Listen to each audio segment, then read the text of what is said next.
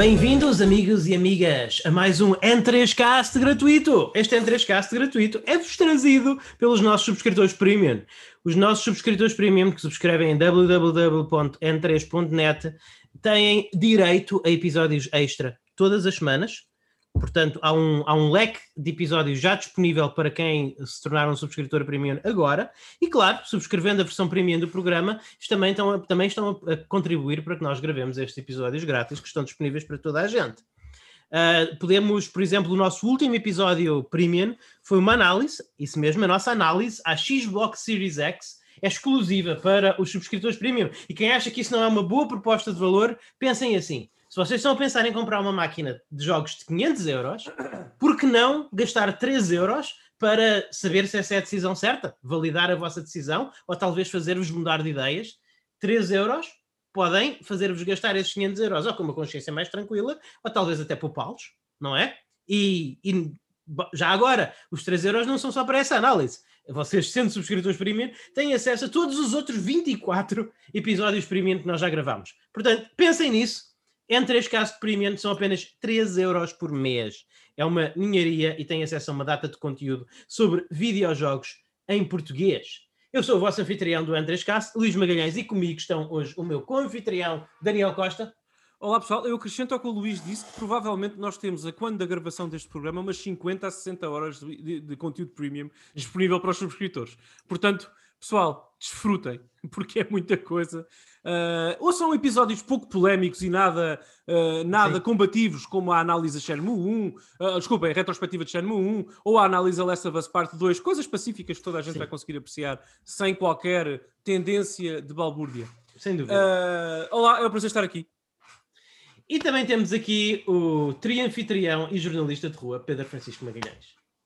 Olá, muito boa tarde a todos, pessoal. Por favor, não se admirem se eu parecer um bocadinho distraído ou distante. Eu estou aqui a praticar o meu jornalismo de rua, porque hoje, claro. sim, é mais tarde do trabalho.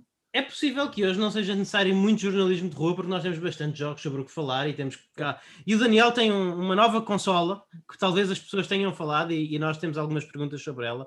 Portanto, não sei até que ponto é que, é que o segmento das notícias não será um bocadinho truncado. Portanto, não, não, não, não deixe que isso distraia assim tanto, Pedro. Bom, tecnicamente, que... tecnicamente eu tenho duas consolas, só posso falar de uma. Ah, ok. Não, duas plataformas. Só posso duas falar plataformas, ok. Enfim, tu sabes, Luís? Eu tu sei. sabes o que é? Ah, eu sei. Passa-se uma, okay. uma coisa. Passa-se uma cena. Passa-se uma cena. Acontecerão okay. coisas. E supostamente havia uma coisa que tu poderias falar esta semana, não é, Daniel? Que estava em NDA. Uh, Ainda não passou o NDA. Não, não, acho ok. Não, não, não, posso. Ok. Ainda não passou é que eu estava curioso só isso. pois eu acho que, é, eu acho que não. Tem, acho tem aqui o tease para a próxima semana. Continuem, acompanhem-nos. Será que o Daniel vai poder falar sobre a tal coisa secreta? Não percam o próximo episódio, porque nós também não. Já agora, essa coisa secreta tem muito valor emocional para mim, uh, mas não é assim nada de, de, de, exótico, ok? Eu acho que a maior parte das pessoas sabe o que é. Enfim. Uh, Enfim. Uh, mas sim, também aconteceu uma coisa na minha vida esta semana. O Pedro sabe o que é. Também aconteceu uma coisa na minha vida esta semana chamada PlayStation 5. Sim, é isso. Portanto, vamos.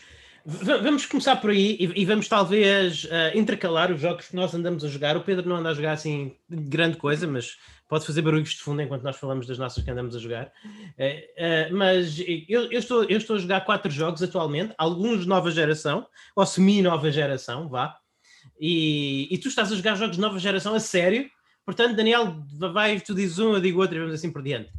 O que é que tu estás, o que é, o que, é que tu estás a jogar? Nota de agradecimento em primeiro lugar, acho que impõe-se fazer isso e diz a, bo a boa educação que importa fazê-lo uh, a toda a gente que está a trabalhar uh, e que trabalhou sobretudo esta semana que passou arduamente na distribuição em Portugal, entrega de encomendas e tudo mais. Com a Covid, com a pandemia, é um trabalho particularmente penoso, problemático e perigoso para quem executa essas profissões. E, portanto, o meu agradecimento. Eu tinha feito a minha reserva da PS5 numa loja nacional bem conhecida, uhum. foi-me entregue a tempo, atempadamente, em condições.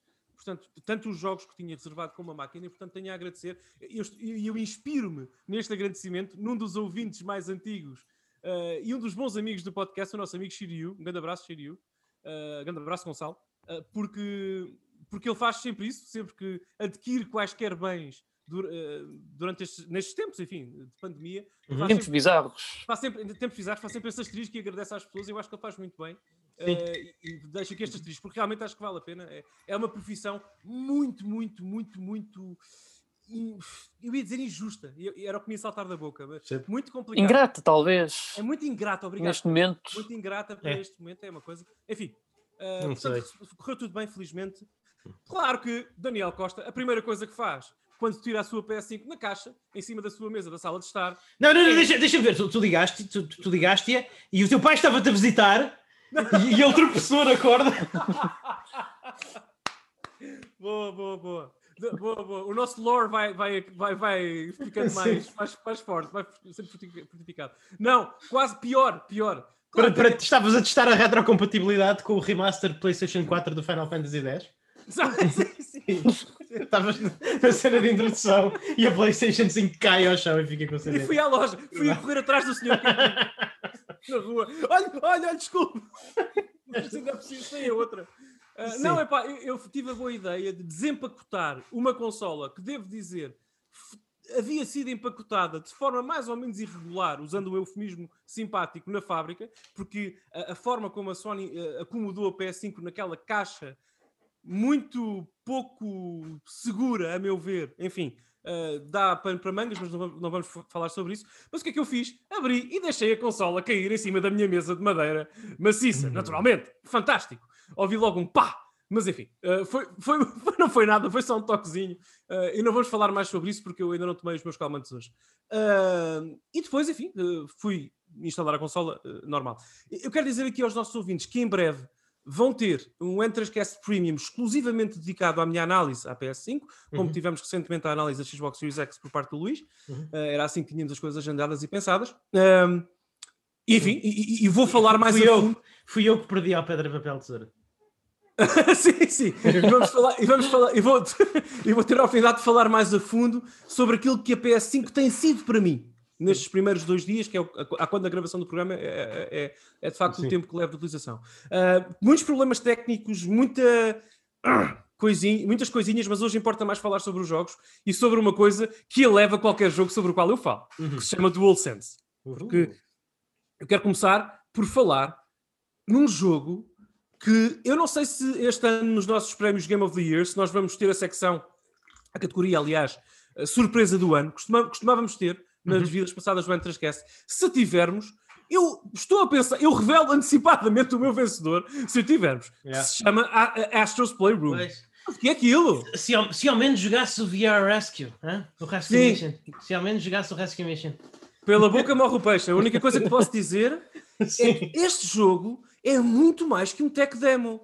É. E curiosamente, eu acabei-o há duas horas com o meu filho antes de vir gravar aqui, antes do jantar hoje, porque é um jogo hiper convidativo e eu vou fazer aqui uma comparação que pairava nos meus na, eh, algures do meu cérebro enquanto eu me divertia e eu vou provavelmente platinar este jogo, portanto ainda vou dedicar mais tempo ao mesmo, eh, que é este jogo é- não é tão bom, qualitativamente, qualitativamente não é uma comparação, é Uhum. uma comparação contextual. Atenção, caros ouvintes.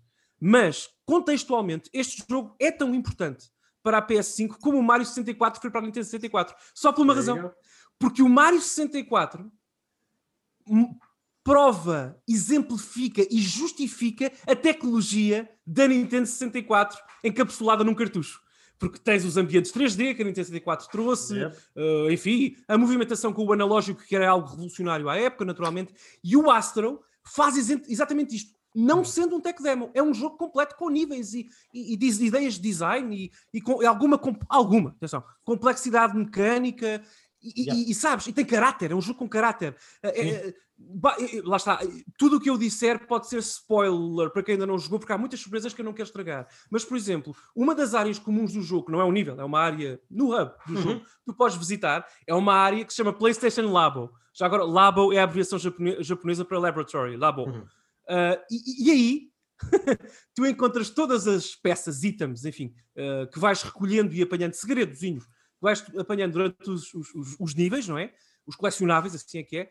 Ah, e basicamente, quando aquilo está cheio, é uma celebração de PlayStation. Tens modelos tridimensionais perfeitos de todos os modelos, de todas as plataformas da PlayStation, de todos os acessórios. Podes literalmente saltar em cima do botão eh, Open da PS1 e ela abre a tampa e ganhas um troféu. Uh, tens, é, é- é de facto uma celebração foi, Yeah. Este jogo foi feito por quem gosta tanto de cultura e de história de videojogos como nós.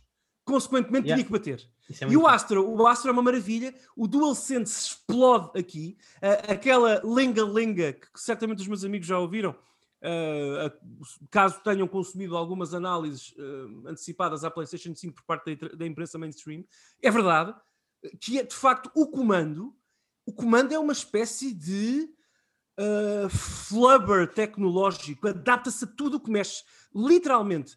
A vibração do comando, portanto, a nova tecnologia de Yeah. vibração, associada ao haptic feedback dos triggers, uh, e, e- e- e- e a adaptive triggers, desculpem, aos adaptive tri- triggers, portanto, o- os triggers, que o R2 e o L2, adaptam-se à pressão e ao contexto do nível ou do jogo onde tu estás. Por exemplo, tu sentes de facto a pressão uh, quando puxas uma, uma flecha num arco, que, que- que o, o Astro eventualmente apanha, tu sentes a pressão, não só por, essa, por, esse, por esse quase medidor de, de- de- lá está, desculpem a redundância, de pressão que os gatilhos do, DualSense têm, sentes de facto alguma resistência enquanto empurras o dedo para baixo. Uh, E isso, é, é- para mim, é, é fantástico e é muito visceral, é verosímil. Eu compro aquela, aquela resposta uh, do jogo.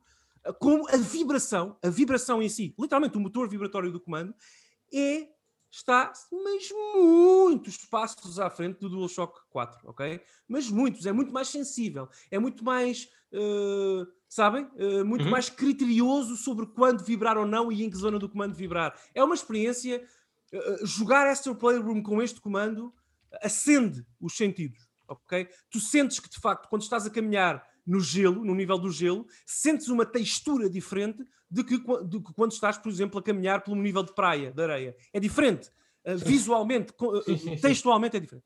Uh, portanto, estou a adorar. Ok. Acabei, acabei já, junto com o meu filho, já só para concluir isto, todos os níveis principais. Faltam uh, alguns colecionáveis e alguns uh, uh, troféus aleatórios de, de- de coisinhas parvas que engraçadas podem fazer no jogo. Uma última nota para os cameos. para as Sim. surpresas, para os pequenos robôs. Cameo não é uma personagem da Microsoft. Não, sim, não é, uma, não é esse cameo. Para, para- para as aparições surpresa de algumas personagens históricas Ok. da franquia PlayStation que povoam o mundo da Astro Playroom e os níveis do jogo. Deixem-me só dizer-vos esta. Eu só conto esta, Uhum. porque o meu, eu estou a tirar print screens de todas para partilhar convosco mais à frente, ok? Todas as campanhas Yeah. tiro, tiro print screen. Eu vou, eu vou enviar-vos isso depois no nosso grupo e provavelmente no Twitter já agora. Que é. Uh, Yeah. eu, eu, eu caí sem Espera, querer. espera até depois de Natal. Sim, sim. Eu vou contar só uma. Eu, eu estava, portanto, num dos níveis do jogo, nem, nem vou dizer qual, e caí sem querer para uma espécie de cratera que estava no chão e eu percebi que havia ali segredo, algum colecionável, alguma, moedas, enfim, sei, lá.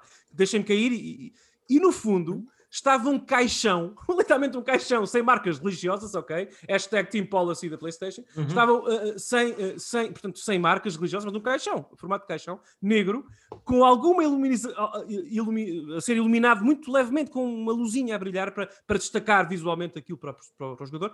E eu fui lá e carreguei no botão do murro para ver se acontecia alguma coisa. E quem é que sai dentro do caixão? O Alucard! Do Symphony of the Night! Coisa. Ou seja, um pequeno robô Sim, a sim, fazer sim. cosplay da Alucard. É, é- é- não, é a coisa mais Brutal. maravilhosa do mundo. Brutal, Portanto, o meu coração brutal. está preenchido. Uh, Isso é fantástico. Eu surpresa. Tenho uns- em, em primeiro lugar, an- an- antes de algumas perguntas, eu, tenho a dizer que finalmente, depois de 18 anos, sinto-me vindicado. Porque acho que, acho que realmente isto coloca eh, este comando e, e o- e as ondas que está a fazer a indústria, e a primeira coisa que tu me disseste que é um comando next gen eh, em É. off, quando nós comando, quando nós finalmente mete o prego no caixão. Eu quero lembrar aquelas pessoas que possam estar a ouvir ah, isto, este programa 18 anos depois das grandes guerras que nós tivemos na Fórum Game Over por causa do Wavebird, da sim, sim. em que eh, os, os mais nintendistas e, e- e, amigos terminaram amizades. Eu sei de amizades que terminaram por causa disso. os mais nintendistas disseram que, o- que o futuro era o wireless e, e que sacrificar a vibração não interessava, eh, eh, era, era, era um, era um asterisco na história dos videojogos, que a vibração não interessava para nada. E, e eu tive esse combate, e eu perdi amigos. Houve pessoas que deixaram de ser meus amigos para eu dizer que um comando sem, que era um, tinha sido um grande erro da Nintendo. E houve outras pessoas que perderam amigos. E, portanto, isto, a- a- amizades terminaram por causa do Wavebird. Uh, por causa de alguns, por causa de eu e de alguns ousarmos dizermos que isto era um retrocesso, que a vibração ia- era importante nesse momento, ia ser mais importante no futuro do gaming. Uh, e depois, uh, depois mais tarde, na altura a própria Sony não te ajudou, não é? Exatamente, na altura do lançamento da PlayStation 3, na altura do lançamento da PlayStation 3, voltou-se outra vez. Curiosamente, nessa altura, sendo que a PlayStation 3 Uh, sendo que a PlayStation 3 era a PlayStation 3, não era uma consola Nintendo, não é? E, e, e vinha a Wii, a Wii que, já sabia, que já sabia pelas especificações que ia ter vibração. Curiosamente, algumas pessoas que defenderam muito o Wavebird já estavam a criticar a Sony e o Six Axis por não ter vibração. Portanto, uh, é, é uma história de, ao longo destes muitos anos de, muita, de, de muito partisanismo, de muito clubismo mas eu, eu, eu, sempre mantive a minha posição coerente, independentemente de que consola seja, porque sempre acreditei que a vibração era importante para os videojogos. E finalmente, finalmente, ouço alguém dizer sobre um controle, sobre um comando que tem possivelmente o melhor force feedback de sempre, que sim, isto é uma coisa de nova geração. Portanto, é, é, é que é levaram, textura, levaram é apenas 18, levaram apenas 18 anos, mas eu só quero dizer às pessoas do, do, desse antigo fórum Game Over e depois em relação à PlayStation 3 do fórum Insert Coin, que eu tinha razão, por isso, na. Não, não, não, não, não. 18 não. anos depois. É que não é só. É, é, é, que tens toda a razão. E, e, só reforçar aqui uma coisa: não é, é, é mais que. Não é só o, o, o, feedback, não é só a resposta, não é só, por exemplo, o nível vibratório que tu esperas de um golpe com muito impacto num jogo de combate ou de ação, por exemplo. Sim. Não é só isso é a textura. Eu reforço a ideia de que quando, por exemplo, no, ainda mantendo no Astro, quando tu estás a, a, a, a caminhar numa, numa superfície escorregadia, tu sentes que, que, que, o nível vibratório e que, e que o lá está, aí sim, que o feedback é perfeitamente adaptável. O teu corpo lê aquilo como sim, sim, sim, sim, eu estou, estou a escorregar, estou a escorregar, uh, e de facto é muito difícil explicar isto em palavras. Uh, tem mesmo que ser uh, experimentado. Uh, porque, porque é, é, difícil de explicar, é uma sensação, sensação única e, é a parte mais futurista barra próxima geração da PS5. Spoilers. É, é, uhum. A PS5 neste momento, a, a, sua grande força são os, são os jogos de lançamento, naturalmente, porque nós estamos cá para jogar jogos, não é para sentir um comando a vibrar nas mãos. Felizmente fazemos-lo como consequência desse, uh, dos jogos, mas este DualSense, qualquer pessoa que experimente no contexto certo, no jogo certo, o DualSense é um fator uh, é um fator de decisão para, para uma eventual compra. Eu, eu, acredito que muita gente, quando, quando a Covid nos deixar finalmente e as pessoas puderem experimentar DualSense num quiosque, numa Vorten, Fnac, etc., a casa de amigos e tudo mais, e compará-lo com qualquer outro comando mais ou menos moderno, que isso possa influir na decisão de compra das pessoas, porque é um comando magnífico com um problema. Mais sobre esse problema no episódio premium uh, que vai ser lançado nos próximos dias. Uh, não sei se vocês querem falar sobre alguma coisa que tenham jogado, para eu não roubar aqui, para não ter aqui o um monopólio da discussão hoje, por favor. Pedro, se calhar tu. eu basicamente tenho andado a tentar fazer matchmaking no multiplayer do Aliens Colonial Marines, mas nunca, o jogo nunca me encontra ninguém para jogar. Pedro, tenho boas notícias, pois. Pedro! Tenho boas notícias para ti! Ainda não chegou, não chegou o meu Sonic 06! Ainda não yeah. chegou! Ok. Não yeah, Então como é que isso vai, Pedro? Conta lá, como é que vai o Alien? Então, eu, pelo menos eu antes quer dizer, eu já agora vou aqui ver o meu progresso no Steam. Esperar que isto abra. Portanto, portanto... pessoal, entre esquece, podem esperar dinamismo. Uh, nunca um tempo, nunca um momento morto. Nunca um ok, morto, portanto, em, 20, em 25,8 horas já consegui 48, 60 achievements. Uau! A maior parte deles agora lá está, são do multiplayer. There you go. É isso. E, e, como é que te sentes, Pedro? Estás a ter o apoio adequado? Precisas de falar com alguém? Posso ajudar de alguma forma? É assim. Eu até não estou a desgostar disto. Estava a espera bem pior. Okay. Ora bem, uh, eu, eu, acho que, eu acho que vou, vou falar um bocadinho. Deixa-me só dizer que eu acho que o Pedro finalmente perdeu o que restava da sanidade dele. Eu acho que, o Pedro, eu acho que este calor o, Pedro, o, Pedro é aquele, o Pedro é aquele cão do, dos, dos mimos que está com uma, que está com uma caneca de café num, num quarto a arder, num quarto a arder e diz everything's fine. This is fine. This is fine. Eu acho que o teu mundo digital está a ruir à tua volta, Pedro. Tu não podes jogar o Alien Colonial Marines 30, 30 horas e estar bem. Não é possível. Uh, queria. Eu, estou. eu vou okay. começar por falar de, de, um jogo que me fez pensar muito no Pedro. Uh, eu acredito que o Daniel também gosta dele, mas ele fez-me pensar mesmo muito no Pedro. Que é o Star Renegades, um jogo de Game Pass. disponível para PC e, e Xbox. Este jogo fez-me pensar muito no Pedro, porquê? Bem, eh, resta, em primeiro lugar, vale a pena dizer que este jogo começa com a pior, com a pior impressão possível, porque começa com uma introdução animada semi, eh, semi é, é, aquele, é aquele falso anime, aquela, é, aquela animação japonesa feita por, feita por malta americana com, com pouco orçamento. Oh. Com pouco orçamento. Oh. Portanto, Kill me now. É exato. Portanto, é horrível, mas, mas, felizmente o jogo não é isso. felizmente o jogo não é isso. Feliz, feliz, felizmente o, o, jogo é um, é, é, é um semi-RPG, semi-RPG com pixel art e pixel art muito fixe, muito bem feita. Daquela mesmo que nós gostamos, malta. Não é daquela, daquela tipo 16 bits. Daquela tipo 16 bits plus, vá, 17 bits. Aquela, aquela pixel art 17 bits. Aquela pixel art 16 bits que nunca poderia, que faria uma Mega Drive e uma Super Nintendo derreter. Sabe? É, é essa pixel art, é essa pixel art. Mas este jogo tem ideias muito interessantes. Em primeiro lugar, o setting é um daqueles settings futuristas, eh, futuristas, mas também não deixam de haver espadas, eh, espadas é, é, é, um, é um Fantasy Star, vai, é, é, é, um, é, é, um daqueles settings tipo Fantasy Star, portanto fez-me logo lembrar de vocês os dois. Uh, mas é um jogo, é um RPG single player, e o sistema de batalha é um sistema de batalhas por turnos muito inspirado em Grandia. Tem, okay. tem aquela timeline do Grandia, não, não há movimentação da personagem nos campos, a personagem tem, as personagens têm, as personagens são, estão fixas, os inimigos à direita e a, e, e, o, e a tua parte à esquerda. E uh, o, as mecânicas do jogo, o jogo tem, tem muitos ataques com muitas características, ataques pesados, ataques de laser, ataques de área de efeito, ataques rápidos, etc.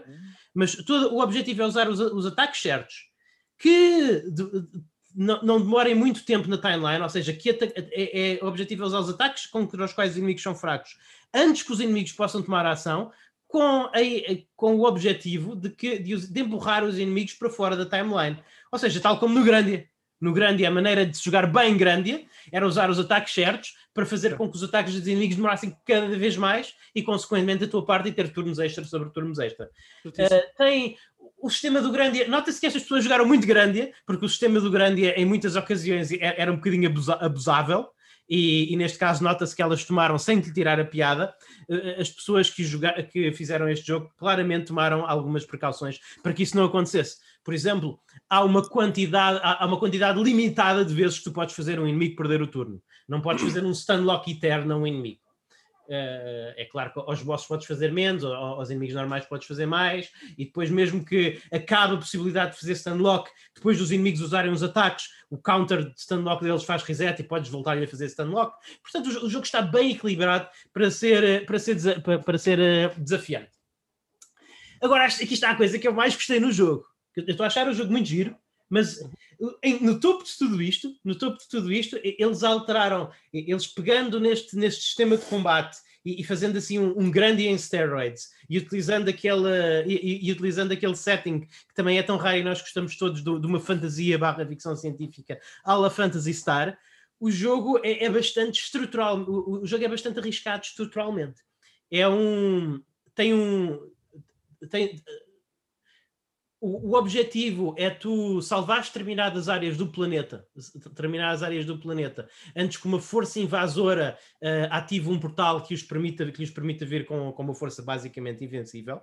Uh, para tal, tu tens, um, tu tens um tempo limite, não é um tempo limite que conta em tempo real, mas tu tens basicamente que fazer escolhas na forma como avanças. Uh, imaginem que o cenário está dividido em várias ilhas, separadas por escadas.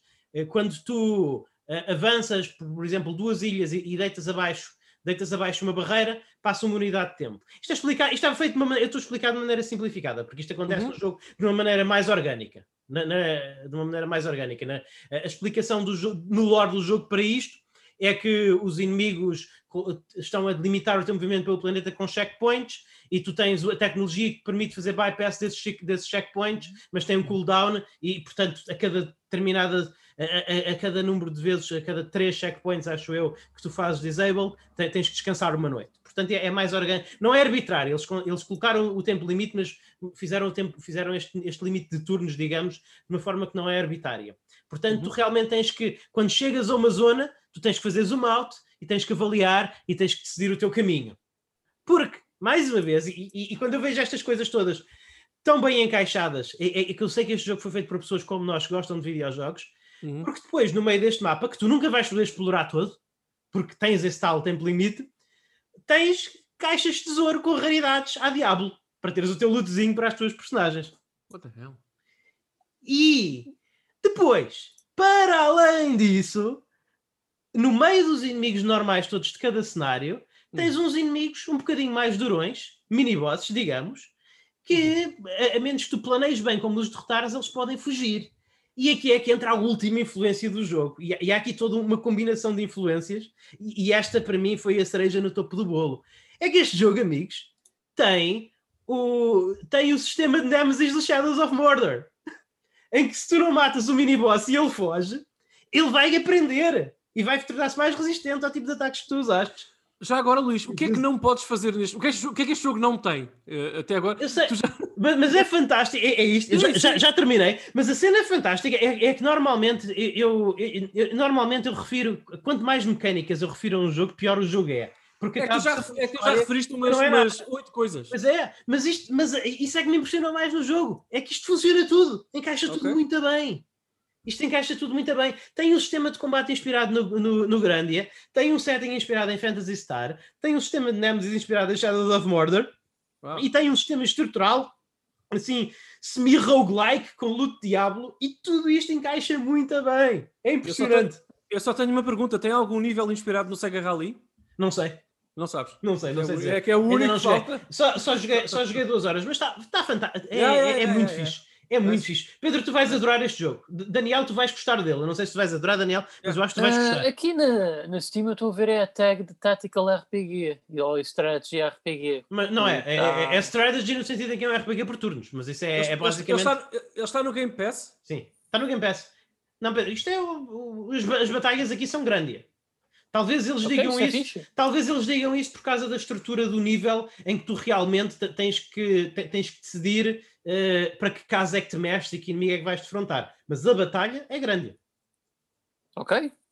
Vou saber, vou saber. Sim. Ah, tem, tem outras coisas, mas essa parte eu, não, eu ainda não explorei. Esta parte eu ainda não explorei bem. Portanto, po- pode estar mal implementada, ao contrário de todas as outras.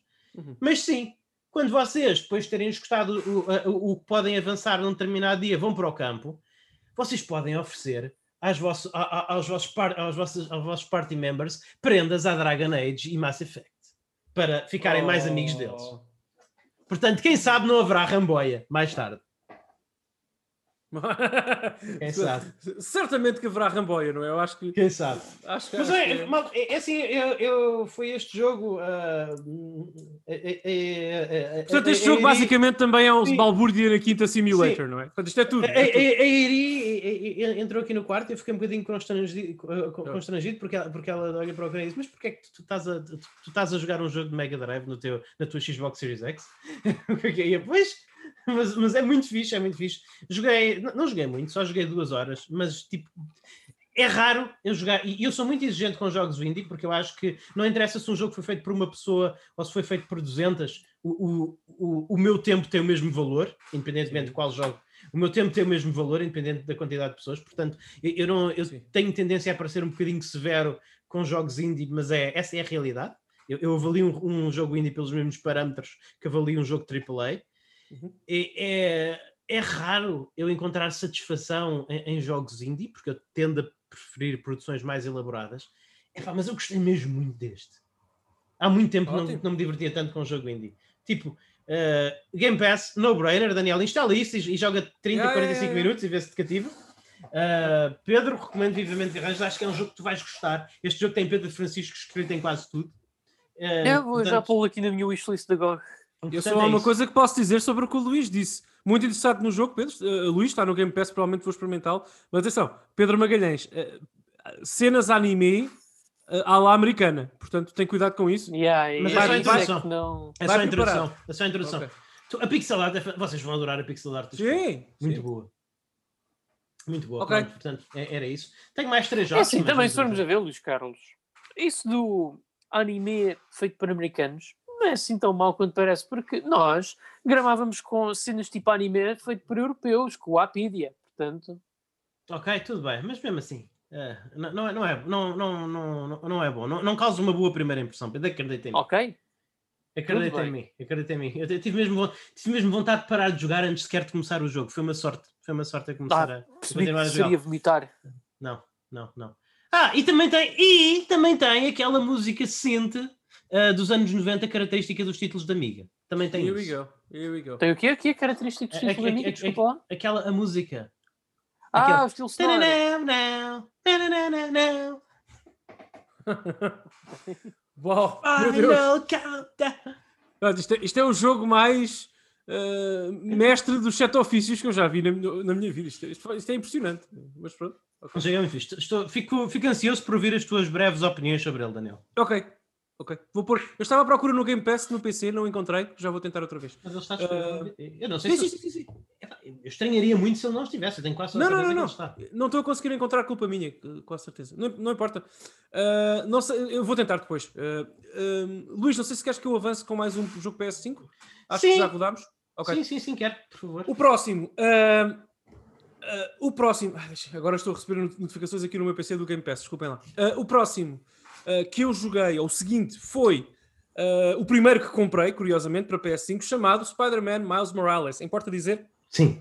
que do- dos três jogos, eu joguei muitos, experimentei muitos jogos para a nossa análise na PS5, mas jogos nativos da PS5 só joguei três. O Astrobot, o Miles Morales e outro do que já falarei mais à frente, mas Sim. o Miles Morales hum, é o que joguei menos tempo, tenho cerca de uma hora e quarenta, talvez duas, talvez duas. Mas deu para- para perceber a vibe. Uh, Pessoal, boas e más notícias aqui. Começando Uhum. pelas más. É é- importa dizer que o Miles Morales é basicamente o Spider-Man original que nós de- de- que eu adorei, adorei, uma surpresa fantástica na, na ludoteca da PS4, mas é basi mecanicamente é basicamente o mesmo jogo. Ok, o Miles Morales tem algumas ah, especificidades técnicas no seu, no seu arsenal de combate que o, Spider, que o Peter Parker não tem, não tem. Uhum. Uh, quais são, também entram aqui um bocadinho em spoiler, mas tem ataques, vamos dizer assim, específicos uh, e particulares, exclusivos à sua, àquela personagem, que de facto, lá está, como em todos os jogos deste género, uh, empresta caráter à coisa, portanto, diferencia Sim. logo um jogo do outro. E portanto, quando estou a combater, sinto que posso fazer coisas com o Miles que não conseguia com o Peter Parker. Isso é bom, mas de resto é basicamente o mesmo jogo. Portanto, eu, eu gostei tanto, até agora, tenho muito pouco tempo de jogo, mas primeiras impressões, eu diverti-me tanto a navegar por Nova York, a, a fazer o swing com, com as, com as teias, não é? A ir de teia em teia, de edifício em edifício, edifício pelo meio da cidade. É, é um excelente jogo para, para relaxar nesse sentido. Uhum. Agora, é exatamente igual. Portanto, é, é- é literalmente o mesmo motor. É igual, é a mesma coisa. Uh, o sistema de, uh, uh, de evolução da personagem, de progressão da personagem, é exatamente igual, ou basicamente, é uma, coisinha ou outra, mas é basicamente a mesma coisa. Temos uh, skill points que nos são atribuídos conforme uh, vencemos determinado adversário ou, ou- ou completamos determinado nível ou atividade e vamos tornando o nosso Miles Morales, neste, neste caso, numa espécie de uh, Thanos. Não é bem isso. O que acontece, é Ok. curioso, no, no primeiro Spider, eu não sei se vai acontecer aqui, lá está, primeiras impressões pessoal, mas no primeiro Spider-Man da PS4, eu platinei esse jogo, cheguei ao fim, e no, e no fim, quando já estava platinado, tinha todos os skill points, todas as técnicas, a vida no máximo, blá blá blá blá. Quando acabei, eu sentia que basicamente eu podia estar no meio da cidade com todos os vilões e trafulhas a dispararem contra mim, até tiros de bazuca, que nada me acontecia. Porque ficas de tal Uau. forma poderoso que, que- que- que- que parece que tens as, as Infinity Stones cravadas no cu. Uh, não sei se vai acontecer aqui, mas já me dá a entender que é algo semelhante que vai acontecer. Porque depressa Ok. o jogo se torna mecanicamente muito confortável. Sim. O resto está. Eu vi a, a ver o trailer só, eu não, não tenho o jogo, malta, só vou, espero, espero se tudo correr bem, conseguirei jogar isso no, no ano novo, mas ah, pelo que, só pelo que eu vi do trailer, lembrou muito, eu não sei se o- os, os fãs do Homem-Aranha que liam os que liam os comic books, as bandas desenhadas do Homem-Aranha nos, nos anos 90, ah, ah, havia uma, uma altura em que surgiu o, o- o Aranha Galáctico, que era basicamente o, o, Homem-Aranha que por alguma razão tinha recebido os poderes do, do Quasar ou do Capitão Marvel ou qualquer coisa do. E, e- e a ideia que me deu é que o Miles Morales é quase, logo muito cedo no jogo, quase um Aranha Galáctico. Eu, eu vejo-o a usar É. habilidades É. parecem mais, que não parecem muito características do Homem-Aranha. É, é, obrigado por teres dito isso, exatamente, e é isso que eu queria dizer há pouco. Até são habilidades que são um, que têm mais um injetadas com algum misticismo que, que, o, que o Peter Parker não tinha tanto no original. Não, não há problema, para mim não há problema com isso, mas sim. sim. Uh, Deixa-me só, só um asterisco antes de avançarmos sobre o Miles Morales. Porque atenção, se a parte que me espantou menos, vou dizer isto, é o facto deste, deste ser uma. Continua a ser o melhor simulador de Spider-Man alguma vez feito. Sim mas é mais do mesmo, parece. Isto, é, isto é o Spider-Man Lost Legacy, vá. É, exatamente, mas, mas esse, eu adorei, eu platinei o Lost Legacy, Legacy adoro. Sim, não há problema nenhum, não tenho nada a dizer, ótimo.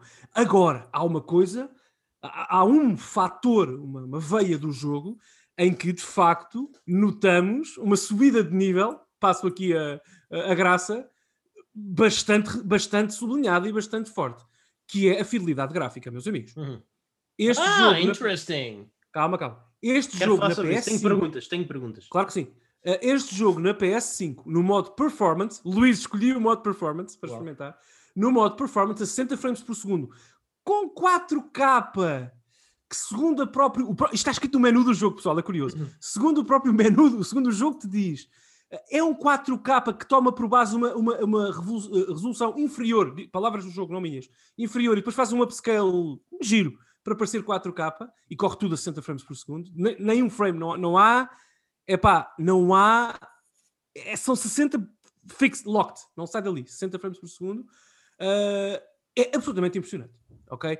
É que mesmo com esta resolução e com esta frame rate, tu de facto eu aqui vou ser um bocadinho mainstream media, permitam, mas é a melhor forma de explicar isto. Às vezes a melhor forma de explicarmos as coisas nos jogos é, é, é, é recorrendo à simplicidade de palavras também, que é uh, os tecidos das roupas das personagens, os fios de cabelo, as microexpressões, uh, a expressão corporal uhum. e física que é diferente do Miles Morales e do Peter Parker, que também aparece no início deste jogo. Notas também que artisticamente há aqui uma divisão entre as duas personagens e a forma como a história de cada uma delas está a ser contada. Uhum. Uh, é apoiada pelo músculo gráfico e uma performance, performance extraordinária. Curiosamente, só para terminar, Luís, podes colocar as, as questões que quiseres, só uma nota foi o primeiro hard crash que eu tive no PS5, foi com o jogo. Ok. Uh, tive um hard crash. Gen, next Gen a, Experience. A, a, consola crashou, fez um rebuild database. Uh, e, e, não perdi progresso uh, absolutamente uh, okay. nenhuma, portanto okay. voltei onde estava, mas tive que fazer Next Gen Experience. Já, já, a Xbox também tem os seus, já lá vou. Next sim, Gen sim, Experience. Mas, mas, umas coisas. Sim. Em primeiro lugar, sim, Daniel. Mas eu, nós temos, vamos ter um dia, teremos este, este podcast, poderá ser tão polémico como o do Shenmue, que é o, o, o, o podcast sobre as frame rates. Sim. Uh, eu, eu não concordo muito com a divisão que muita gente faz entre ser a, qual é que é o, o, motor do jogo foi desenhado para isto ou o motor do jogo foi desenhado para aquilo. Eu, baseio-me no, eu baseio-me numa eu baseio-me numa distinção entre cinematografia e, e jogabilidade.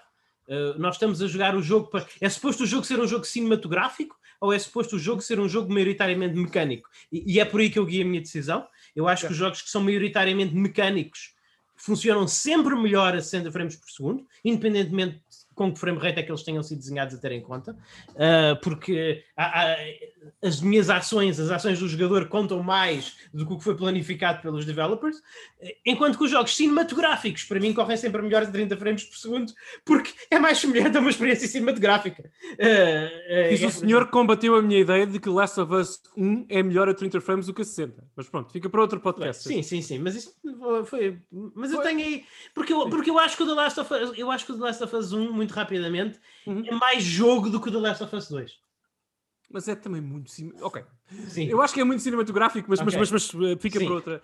Mas qual é que querias, querias colocar uma Enfim, questão sobre Mas a questão é, é, é, então, uh, realmente, eu sei que já vi que tu experimentaste. Experimentei os dois, estou a jogar em performance. Estás a jogar em E porquê? Era isso que eu queria saber. Porquê? Especialmente porque parece que o Ray Tracing é realmente muito fixe. E sinceramente, tu do Ray Tracing. Sinceramente, sinceramente, por uma razão muito, muito clara para mim reforço a ideia de que eu passei muito tempo com o, com o Spider-Man original na PS4, eu platinei esse jogo e gostei muito dele, que corria a 30 frames basicamente na altura. Sabes porquê?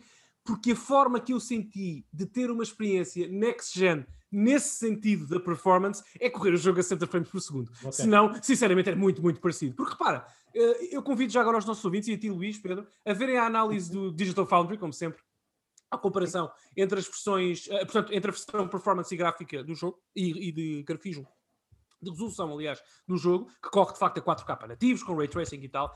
Mas atenção, ao olho humano, e enquanto estás a jogar e a lançar as tuas teias para Nova York, não há assim tanta diferença, Luís. Sim, no modo performance, eu caio à rua uh, a Nova York, ando ao nível da, da, da, dos peões na cidade, olho para uma janela, a minha personagem não tem reflexo.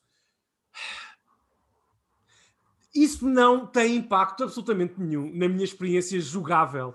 Uh, é, mas e, portanto, o ray tracing é mais com os, é mais com os reflexos. E, e, eu, eu, sei. Eu, eu no Spider-Man estava mais a pensar no ray tracing no sentido do, nos combates, os efeitos de luz, as poças de água, toda essas Mas coisas. é isso que eu te quero dizer. Sobretudo nas cutscenes e nas, nas, nas partes mais cinematográficas do jogo, não há grande diferença. Hum. Não há, é, é curioso. Okay, interessante. Quando, eu, eu, eu, disse que a minha consola crashou no jogo. Crashou quando eu estava a jogar em modo performance. E eu tive que voltar 5 minutos atrás no meu save, não foi mais. Foi, era uma cutscene antes e liguei o modo resolução para ver a diferença. Eu tirei screenshots, é igual. Uh, o cabelo do Miles na, na versão uh, uh, na, na, no modo resolução tem um bocadinho mais textura e notam-se os raios do ray tracing a iluminar de forma ligeiramente diferente a cena. Mas Luís, é uhum. é igual. É, é, ao olho humano, ao olho espido, é quase, quase, é, é, é okay. muito ligeiro. E portanto, porque não experimentar algo que nunca experimentei na série, que é jogar o 50 frames por segundo. Essa. não, há aqui, não, há, não há uma resposta científica, é uma resposta pessoal, porque foi isso que aconteceu. Uh, não sei se queres saber mais alguma coisa sobre esse jogo, ou tu, Pedro? Uh, quero, que... quero, quero, quero saber, porque nós, quando. A, eu, eu lembro-me muito. Não sei se foste tu, uh, não, não, sei se foste tu, mas acredito que tenhas sido, se não, fui, se não foste, corrijo-me. Mas quando foi, foi mostrado esse jogo pela primeira vez num, uhum. num, drop de informação da Sony, acho que ainda não faz um ano, deve fazer uns seis meses ou uma coisa do género. Yeah, yeah. Uh, e, o, eu acho que foste tu que fizeste um comentário do género, ah, para estes modelos de personagem, estes modelos de personagem não me parecem modelos next gen. Uh, e eu nessa altura até não acho que foi um bocadinho Sony Defense Force e disse, não, não, eu acho que pronto, isto aqui é, ainda não é otimizado e, e, certamente que eles serão muito melhores, mas também não os acho assim tão maus atenção, uh, e, e quero, quero saber, tu agora que estás, que estás, ah, estás a falar tão sim. bem dos modelos de personagem, houve uma diferença significativa ou foi simplesmente que aquele, trainer, aquele trailer não mostrava o, o, o melhor que poderia ter mostrado? Sim, sim. Sabes o que é? é? Foi, foi também isso. Sabes o que é? É que estes jogos do Spider-Man têm uma grande desculpa. É que tu, na maior parte do tempo, vês as personagens, tanto os principais, os, os dois Spider-Man, como uh, os vilões com máscaras. Pois. Portanto, não, há, não tens perigo de perder ali as feições humanas ou achá-las uh, um bocadinho menos bem conseguidas. E Sim. as máscaras, o tecido de, de, dos fatos é, uma, é, um detalhe extraordinário. Agora, as caras das pessoas uh, e tudo o resto, o Miles Morales está incrível. O novo Peter Parker, que tanta se lê uma discussão causou eu já gosto mais deste, deste modelo de cara do que do anterior, não sei o que é que está a acontecer, acho que está muito bem uhum. conseguido. Na versão, uh, na versão remastered está uh, em sintonia, não é? É, é, eh, eles atualizaram também. Okay. Uh, e, ah, pá, muito bem, ele parece mais novo, mas está muito bem concebido, a animação é muito superior, enfim. depois há um problema, pá, que é os membros da família do Miles e as personagens e, e os peões na rua, os NPCs Sim. É um jogo PS4, ok? É um jogo okay. open world PS4 que recebeu aqui um upscale e um boost para o lançamento da PS5, mas Miles Morales é um jogo PS4. Não há, não há. Tu, tu cais a, ao nível da rua de Nova York okay. e vais carregar no triângulo para começar uma, uma, uma side quest. Okay. São modelos PS4. E, e a uh... minha ah. próxima pergunta é: vai um bocadinho ao contra do que nós falámos no anterior podcast. Também Só para vai... concluir, é inconsistente. Okay. O problema é ser inconsistente, não é, não é ser mau. Porque nas okay. cutscenes com o Miles e com o Peter Parker, tu, tu, é, é, pá, é, é, lá está até artisticamente, a, animação das caras e, e, do movimento corporal das personagens é super natural e, e um, um, passinho acima do anterior. Desculpa, diz, diz. Não, é pá, Daniel, é que lá está, nós, isto, isto já vai um bocadinho, é baseado em Spider-Man Miles Morales, mas vai, vai, um bocadinho para dentro das primeiras impressões da console e também toca um bocadinho no que nós falámos no podcast anterior, em que nós estávamos a falar, tu inclusive disseste que estas, que estas consolas eram Porsche, eram Lamborghinis e duvidavas muito que houvesse uma PlayStation 5 Pro e uma Xbox Series X, X, Alguns. Não foi bem, não, eu não disse que duvidava, eu disse que tinha que se justificar de forma bem pronto. diferente e mais mas, forte. Mas, mas, aí é que está, mas tu dizes isso, mas uh, hoje apresentas-me um jogo de PlayStation 4 ah, que, não, que não corre 4K nativos e 60 frames por segundo com ray tracing. Seja, é verdade. É, verdade. Epá, não, não, sei, isto é, é isto, será que a Insomnia é que não teve tempo de optimizar ou será que a consola Sim. não é assim tão capaz de fazer tudo aquilo a, a, a que se presta a fazer? Chegamos um bocadinho à, àquela situação que é um bocadinho ridículo, mas é verdade, mas na, no início da geração anterior, os 4K não começaram com a geração anterior, chegaram a meio da geração anterior, mas a primeira consola dessa geração, antes de ser 4K, era a geração 1080p e há muito, e há vários jogos na Xbox One original que correm em 1080p, a maior parte corre a menos de 1080p. E, e, e, lá está, estas coisas, à, à, medida que as resoluções vão aumentando, é como tu dizes, em, em, muitos jogos é muito difícil ver a diferença entre 4K nativos e 4K upscale. Eu concordo, eu sou mais sensível às resoluções do que tu, mas vejo-me forçado a, a, concordar. Eu tenho, eu no meu PC corro jogos a 4K nativos, por exemplo, o Destiny, e a corrê-los no 4K upscale da PlayStation 4 Pro. Noto a diferença em frame rate completamente, mas a diferença visual noto muito pouca, tenho muita dificuldade em vê-la. Eh, mas ainda assim, ainda assim, estas consolas que custam 500 euros no lançamento são supostamente marcas, máquinas de nova geração. Eh, a PlayStation 5 em particular tem na capa escrito 8K, não são 4K, são 8K, 120 FPS, está na caixa.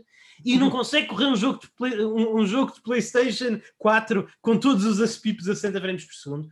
Eu deixo-te uma pequena provocação. A, a, caixa da PS3, PS4, quando ela saiu em 2013, não tinha sequer 4K na, na caixa. Só, só não, não, não, não. Aqui. Portanto, é um bocadinho diferente. Nós temos há muitos anos ainda de distância de termos de aproveitarmos o sumo que estas máquinas têm. Não vou uh, escudar nem escapar à tua pergunta. Eu sei que a tua pergunta é sobretudo retórica, mas atenção, importa aqui. Eu só te digo duas coisas muito rapidamente. Uhum. Em primeiro lugar, este é, este é de facto um jogo PS4 quando eu digo que Miles Morales é um jogo PS4, não, não, é mesmo. O jogo foi construído para a PS4 e depois a versão PS5.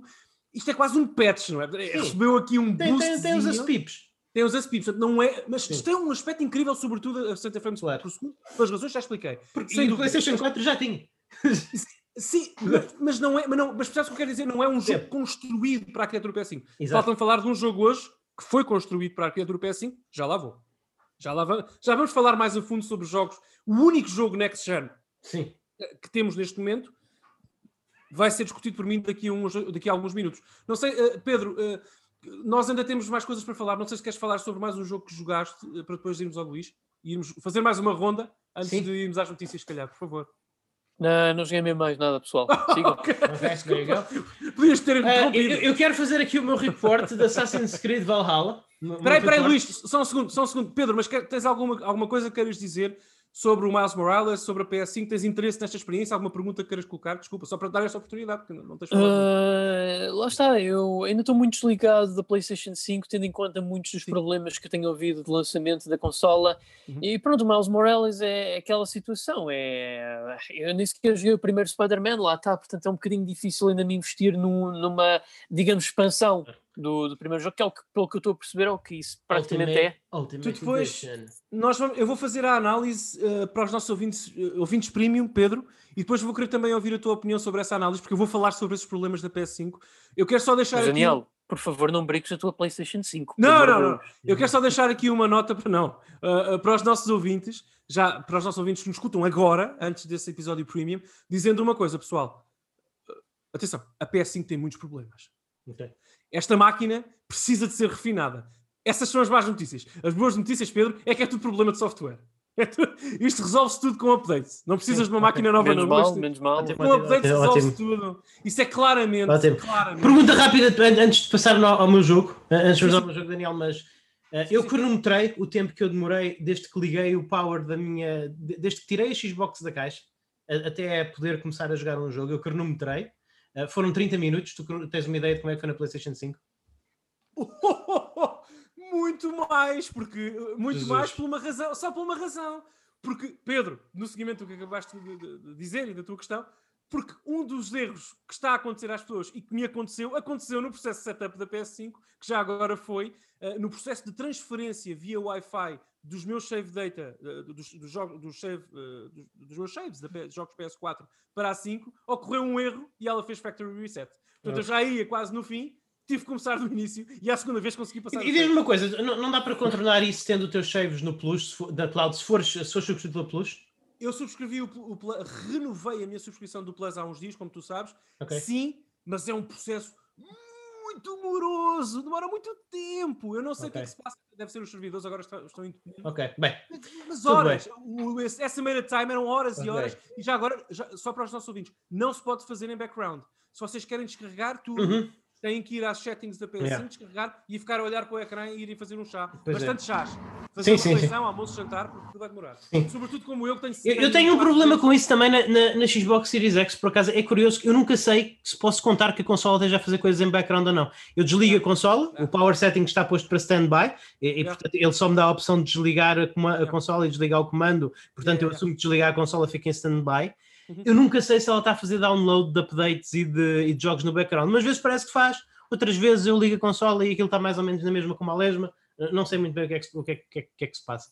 O que é que se passa ali? Mas também é uma consola que tem alguns problemas técnicos, depois podemos falar mais sobre isso. Segundo Mas, tua, já agora, segundo a tua review que eu ouvi naturalmente, e já, já comentei, da tua análise ao hardware e ao funcionamento da Series X, eu tenho a ideia que no caso da Series X, pelo que tu dizes, tu ao teu comentário, eu acho que se calhar com um update carnudo uhum. as coisas resolvem-se. O problema da PS5 é que resolve-se tudo, mas se calhar vamos precisar de uns 3 ou 4 meses e vários updates. Isto pois. não é assim tão fácil, porque esta consola, meus amigos, tem muitas coisas. Tanto, eu vou dizer aqui uma coisa mais ou menos. Sim, mas, mas, agora, assim, de repente, Daniel, pergunta. Pergunta, pergunta rápida, dá-me dá a tua impressão, pode ser a tua especulação, é. porque não tens como saber. Hum. Mas eu, como muitos, como muitos portugueses, certamente, vou abrir a minha PlayStation 5 no dia de Natal, vou, no, na véspera de Natal, vou instalá-lo no uhum. dia de Natal, sensivelmente daqui a um mês e poucos dias. Daqui, daqui, sim, sim, sim. Daqui, daqui, a um mês e daqui um mês e, e meio, sensivelmente, daqui a um mês e trocos.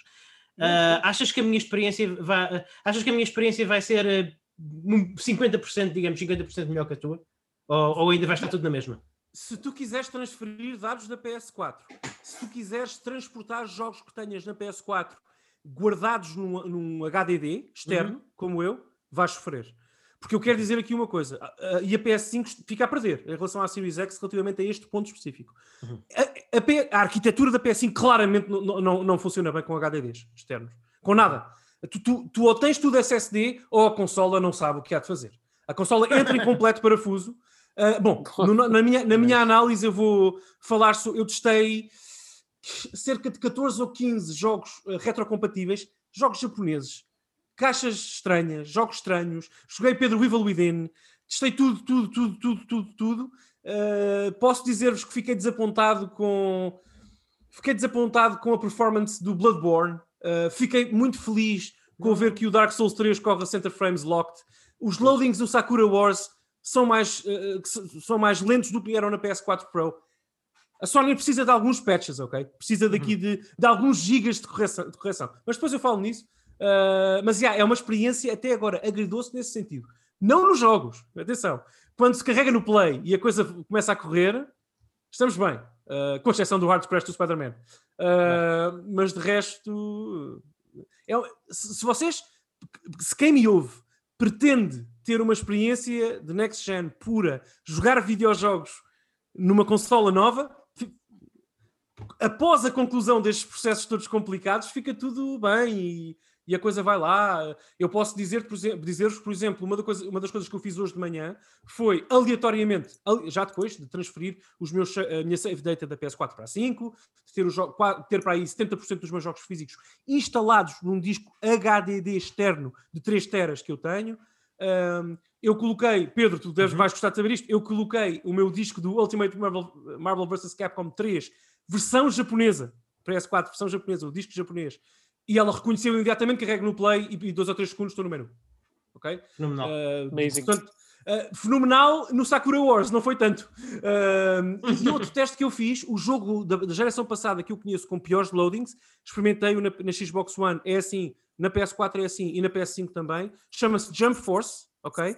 Uh, posso dizer-te que o Jump Force, aquele jogo de anime com vários personagens de manga e anime, uh, eu posso dizer-te que é mais rápido na PS4, por exemplo, tu encontrares alguém com quem jogar online, fazer o um matchmaking, encontrar uma sala, entrar e começar a ir para o ecrã de seleção de personagem, do que uh, esperar no ecrã de loading que uma luta da história comece. Porque é, é avassalador. E as piores notícias é que isso não é melhorado na PS5. Okay. Ainda é um bocadinho pior por razões que eu depois explico. Uh, portanto, agridou-se, agridou-se. Agradou-se. Não, não, houve Dark Souls 3, 60 frames, silky smooth, Luís, tu deves gostar disso. Sim, sim, sim, uh... sim, sim, sim, mas eu, eu já tenho para isso, isso já, por isso não precisa fazer isto assim. Eu posso ter essa experiência agora na minha Series X, por acaso. Days Gone, Days Gone, 60 frames por segundo, fantástico. 4K. Fantástico, uh... fantástico, fantástico. Uh, onde é que eu estava? Ah, sim, ninguém, quer, ninguém está entusiasmado em saber sobre, sobre falar de vikings, portanto, não? Ah, quero, por favor, Valhalla. Sim, sim. Vikings, uh, depois de 7 horas, sim, 7 horas a jogar Assassin's Creed Valhalla. Completei o prólogo. Completei o prólogo. Não, não apanhei tudo, não, não fiz as quests todas, há algumas quests. Uh, tudo no, no, no prólogo começa na Escandinávia e, e, é claramente, tu tens uma área que é uh, nível recomendado 1, nível 1, de personagem, e, e, e, depois a outra área ao lado é nível de personagem recomendado 280. Portanto, é, é, portanto, é um bocadinho. Uh, digamos que eu suspeito que seja possível voltar lá mais tarde. Não sei. Qualquer coisa. Uh, qualquer coisa. Mas enfim. Uh, sim, acabei o prólogo, tirei umas fotografias. Eu tenho. Portanto, o que o Luís, está, o que o Luís Magalhães está a querer dizer é que a equipa da Ubisoft que trabalhou em Valhalla recebeu muito bem acatou muito bem o feedback da comunidade sobre o Odyssey, Sim. que dizia que o jogo era demasiado grande, muito inchado, com muita side quest, com muita coisa a mais, dúvida, com, com, muito, com muita carne. E o que é que eles fizeram? Toma uma, uma uh, secção inicial de 7 horas, toma. Eu gosto muito. Eu, eu... de 7 horas, toma. É assim, como uma pessoa que eu terminei a minha relação com Assassin's Creed depois do 3, ou seja, depois daquela storyline inicial estar completa, completa.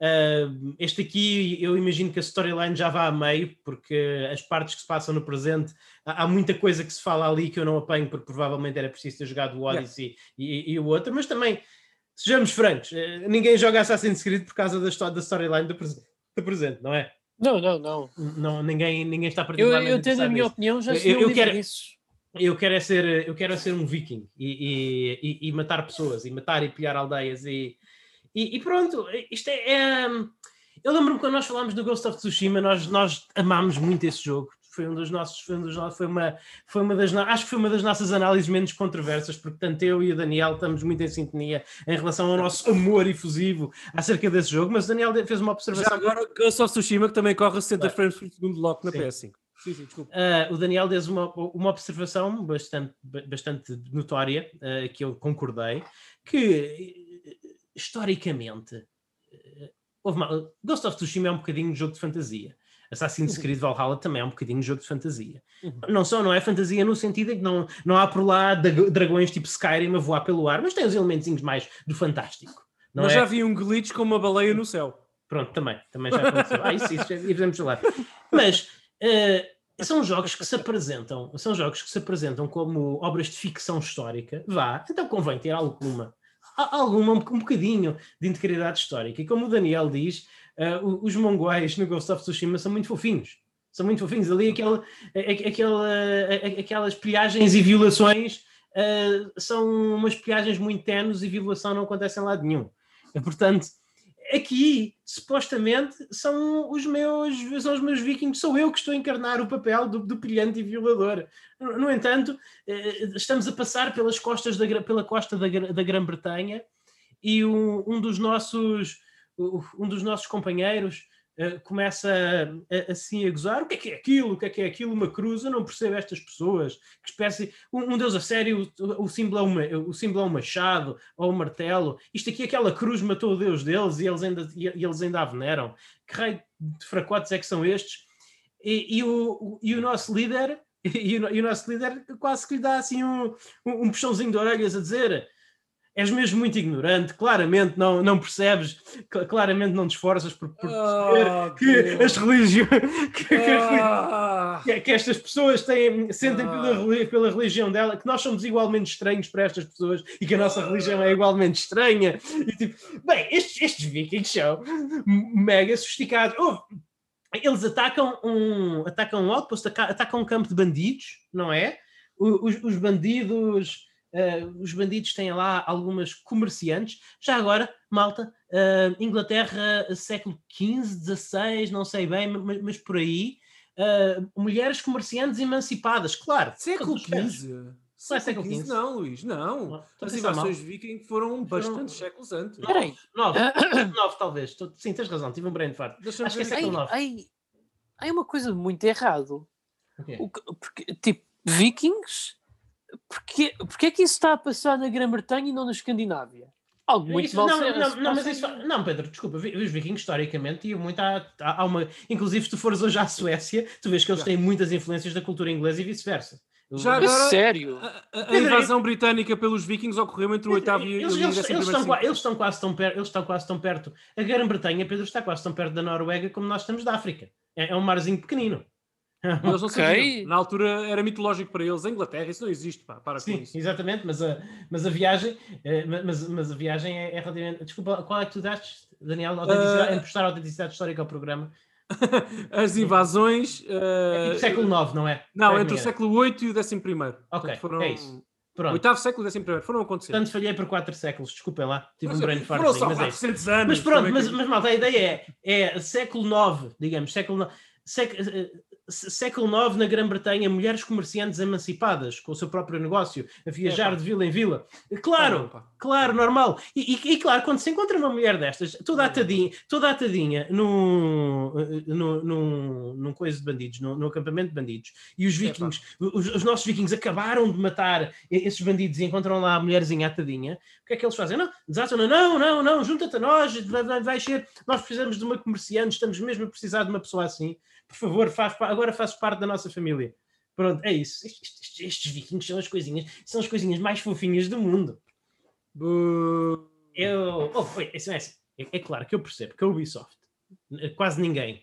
Nesta, eu não estou a pedir o Custer's Revenge, não é? Em que nós tínhamos um. em, em- em que o obje- em que o objetivo do jogo era violar uma Índia que estava presa a um pau. Não é? Eu, não, eu, não estou a pedir isto, mas há, maneiras de. It stop. Há, há mane- há maneiras de evitar esta dis- dissonância ludohistórica. Vou cunhar aqui um novo termo. Esta dissonância. Não, não é.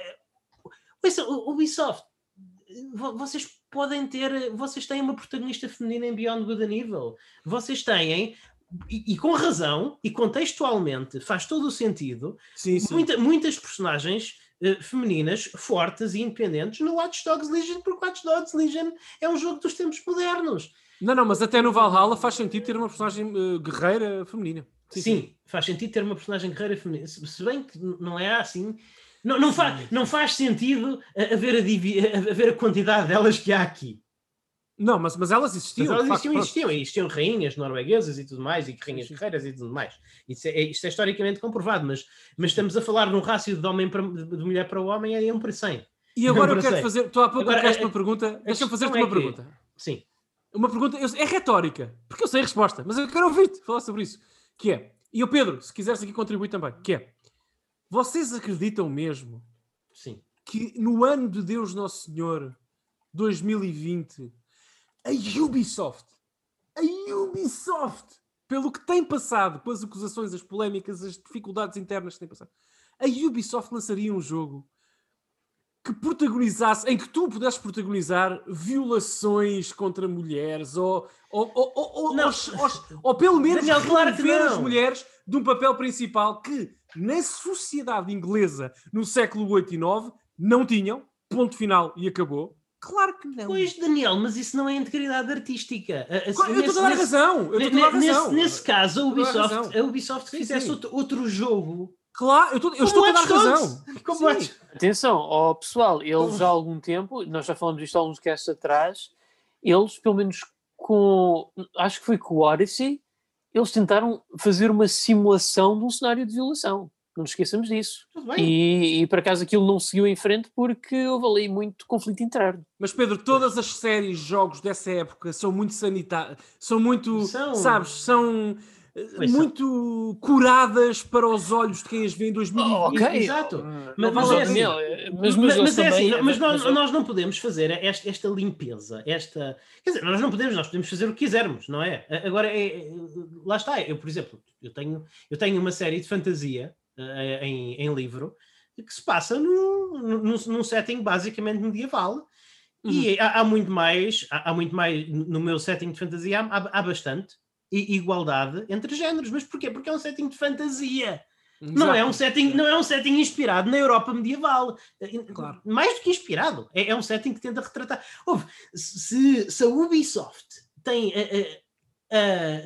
investe os recursos que investe para ter a certeza que, no, que nas galeras dos vikings, que, que, as cabeças estão no sítio certo e têm o tipo de iconografia associada aos vikings e que o escudo do Eivor ou da Eivor é, é feito, tem aquela textura daquela madeira que se arranja na Noruega, com aquele tipo. Todo, todos estes pormenores, até o ínfimo detalhe. Mas depois, historicamente, para alguém que conhece um bocadinho, um, um bocadinho do contexto histórico em que aquilo se passava, eh, me faz barbaridades destas. Ouça, nós não temos. É possível ter estas duas ideias da nossa cabeça. Número um, ter a ideia de que é uma coisa, é, é um imperativo moral que existe igualdade entre homens e mulheres. E, e número dois, ter a, não sentir a necessidade de fingir que isso sempre foi assim. Não é? É, é, é exatamente isso. Por exemplo, pegando no que tu acabaste de dizer, em todos os, os, jogos de Soul, eu faço sempre personagens femininas e admiro a força dessas personagens e adoro uhum. utilizar essas personagens e sentir, lá está, eu num jogo gosto muito de me sentir Sim. na pele daquilo que eu não sou. Eu não, não, não, conheço, eu não sou mulher, portanto adoro jogar com mulheres e personagens femininas e, e tudo o resto. E, por exemplo, em Bolatária, no Demon Souls, isto faz todo o sentido, porque Bolatária não existe, como claro. o Luís estava a dizer, e, e, e, pode nunca ter havido, pode não existir o conceito de violação uh, ou de, de, de, de, nada disso que nós temos como garantido no mundo de Balatária. É totalmente, é totalmente ficcionado. Portanto, pode-se, como o Luís disse, Sim. podes fazer o que quiseres. Não podes é manchar com falta de integridade artística a história e períodos históricos relevantes. E eu lamento dizer, reforçando o que o meu amigo Luís Magalhães acabou de dizer, não havia mulheres empreendedoras no século IX em Inglaterra. Não havia. Ponto final. Não havia mulheres com é. negócios. Do... Ah, bem, havia, claro, com certeza, pessoa, opa, sim. senhora, que, que, pessoas que vendiam nos mercados e tal, mas não havia. À mulher não lhe era garantido esse espaço na sociedade, como felizmente e graças a Deus nós temos hoje e a sociedade evoluiu nesse sentido. Portanto, manchar isso com politics é problemático, porque é. nós não podemos esquecer quem fomos, nós nunca nos vamos lembrar e nunca vamos saber quem queremos ser. Eh, portanto, há sempre isso. Uh, há sempre essa, isso, essa batalha na história da humanidade. Nós não podemos esquecer, e a, e, a, cultura, e os jogos e os filmes não podem, não nos podem deixar esquecer daquilo que aconteceu, de facto. Sim. Portanto, só queria fazer esta. Claro, claro, claro. Em relação ao jogo em si, a, exploração. Eu. Este, este jogo, a, a minha, a, minha, a, minha, a minha análise, a minha nota tentativa por enquanto é um morno. É um morno. É, é um jogo muito bonito. É, é, é, um jogo muito bonito. A exploração é capaz de ser a melhor exploração que eu já tive no Assassin's Creed. Aproxima-se um bocadinho mais do, do Witcher 3 do que do Skyrim, mas eu, eu realmente sinto que, que há recompensas por explorar este mundo. Não, ainda não está, ainda falta um bocadinho afinar um bocadinho isto, porque muitas vezes tem uma coisa que eu gosto, em, relação aos outros Assassin's Creed, que nos Assassin's Creed passados, já, malta, eu não tenho muita experiência com os mais recentes. Os único, o último Assassin's Creed que eu acabei mais uma vez foi Assassin's Creed 3, mas nos Assassin's Creed passados fazia-se aquela coisa de subir a um sítio alto, uh, via-se tudo o que estava à volta, fazia-se a sincronização e apareciam ícones no mapa e depois o teu, o teu trabalho era ir de iconezinho em iconezinho. Sim, sim, sim, sim, Podias jogar, jogavas o jogo pelo mapa, basicamente. Sim, sim, sim, sim. Aqui não, aqui eles mantêm um bocadinho mais o mistério das coisas. Tu, quando vais para esses pontos altos e vês tudo em redor no mapa, aparecem pontos de luz no mapa, mas tu não sabes muito bem o que é que vais encontrar quando lá, quando lá vais, até te uhum. aproximares. O que é um, para mim é um passo na direção certa. O, o problema é que o rácio é mais o rácio de coisas mais básicas, acontece mais acontece mais eu, eu chegar lá e encontrar uma arca de tesouro numa cabana e apanhar uh, duas barras de cobre e fico, ah, ok, pronto, é isto. Tenho mais itens no meu inventário para fazer mais upgrades a armas genéricas. Fiz, imagino uh, do que encontrar, por exemplo, um animal lendário que, onde eu tenho realmente um, uma batalha daquelas que foi a primeira vez que eu, que eu morri no jogo uh, por culpa minha, não acidentalmente, acidentalmente tive alguns, tive, fui, fui morto um par de vezes por um lobo invisível, por exemplo. Enfim, mas há, há coisas que surpreendem neste jogo. Já há, já há, alturas, já há altura em que tu chegas a um sítio e, e, encontras qualquer coisa fixe que não estavas à espera de encontrar e esses momentos são bons. O problema é que num, num prólogo de 7 horas esses momentos acontecem umas 4 ou 5 vezes. O, o, o, momento bom por hora é muito pouco. é, é, é, é muito pouco neste jogo. E depois, este é, eu, sinto que Assassin's Creed é cada vez menos um jogo e cada vez mais um, um, um simulador turístico medieval ou semi-medieval, ou da época história em que ele se passar.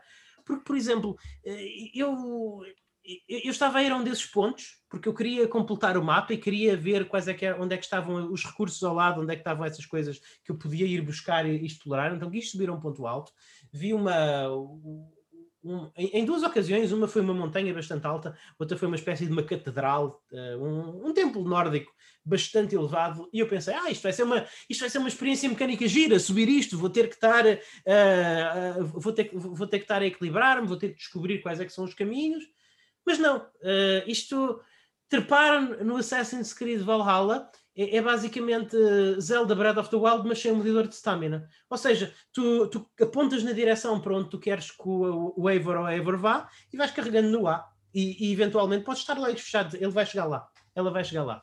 Uh, é... Isso é, isso é muito. Isso é, epá, não gosto nada disso. Não. Desculpa. Não, não, não. não. É tipo, tu, tu, o, o Breath of the Wild fazia isso, mas tinha aquele medidor de, de stamina yeah, que te obrigava é... a ser estratégico. Sim, sim, sim. E faz, é, e faz toda a diferença. Ah, Pedro, mas isto é um jogo, pá. Tu tens que ter mecânicas que limitem a tua ação para agir estrategicamente, senão é Exato. só ir por Mas sendo assim, podemos usar. Então, mas sendo assim, acho que o argumento para não gostarmos das armas quebrarem no Breath of the Wild é, é muito. Não vamos começar com isto agora, não temos tempo ah, para não, isto. não, sim. não, não temos tempo para isto, mas eu concordo contigo, Pedro, mas não temos tempo para isto. Não, nós vamos ter, nós vamos ter um premium um dia sobre o Breath of the Wild. Eu não sei quando, sim. vamos ter. Quando e... tiver a Switch Pro. E, quando o Pedro tiver, e é assim, e, e, vou para a guerra. Eu vou para a guerra. Okay? Eu vou para a guerra nesse podcast, Pedro, porque é. pá. Okay. Mas arma, armas à parte, o, o movimentar pelo mundo do Breath of the Wild era super divertido por causa, em parte, desse medidor de stamina. Porque tu vias um sítio e pensavas sim, sim, como sim. é que eu vou chegar ali? Aqui a resposta é muito simples e é sempre a mesma. É carrega para a frente é carregar, e vai é, carregando no ar. É, e vai carregando no ar. Não, não, para mim não dá, pá. Vai carregar. É, é, é, muito, é, é, é, muito triste. Portanto, é. temos um, as mecânicas de movimentação sem sal, do combate eu já falei muito de outra coisa sem sal. Eu, eu, continuo a jogar o jogo porque eu estou à espera que, porque eu normalmente acho piada essas coisas, estou à espera que o jogo me agarre agora na Grã-Bretanha que nós criamos a nossa própria colónia e eu espero que o jogo me agarre com, com o dinamismo de interagir com as diversas fações da, da Grã-Bretanha e de ir a construir a vila e, e, e, quero ver se o jogo me agarra aí, senão eu provavelmente não o vou acabar. Mas tô, tô, vou dar uma oportunidade ao jogo para ele me agarrar com isso porque é o tipo de coisa que eu costumo gostar nos jogos. Mas pronto, okay. basicamente é isso. É, é, assim que eu estou com Assassin's Creed Valhalla. Tecnicamente, fantástico. É jogo lindíssimo. É, é, é, é, é rara. Eu não sou muito de tirar fotografias. O Daniel gosta mais dos, foto, dos, dos modos ah, de fotografias. Este modo, este modo de fotografia não é tão bom como o do Ghost of Tsushima, que é possivelmente o melhor de sempre. Sim. Uh, mas mas é, dá, dá, para tirar umas fotografias giras, mas eu não sou muito de tirar fotografias, mas eu sou de ficar a olhar o pôr do sol, ficar a ver os reflexos nas águas. Este é um jogo quase fotorrealista. Na verdade, seja dito. É, é, é, tecnicamente é fantástico, é um showcase. Em, não é, tecnicamente não é um jogo next gen, porque é um jogo que está disponível para as consolas da geração anterior. Uhum. Mas bolas, se há jogo que faz showcase do poderio visual da Series X, é este. É, é absolutamente estonteante. Visualmente. Mas pronto, mas é isso. Uh... O problema é tudo o resto. Sabes, eu, olho para, lá está, Digital Foundry, que são a meca de, deste tipo de comparações técnicas, e também outras coisas que tenho visto na internet. E eu vejo, de facto, o jogo a correr na Series X e na PS5, já agora. Epá, e realmente eu sinto que tu... o ambiente do jogo, as paisagens, tudo isso, de facto, é um jogo. Acho que o Luís ajuda-me aqui, diz-me tu, mas é um jogo muito bonito nestas consolas de nova geração e tudo e, mais. E o HDR faz diferença. Isso nem, sempre, nem sempre é muito visível no YouTube.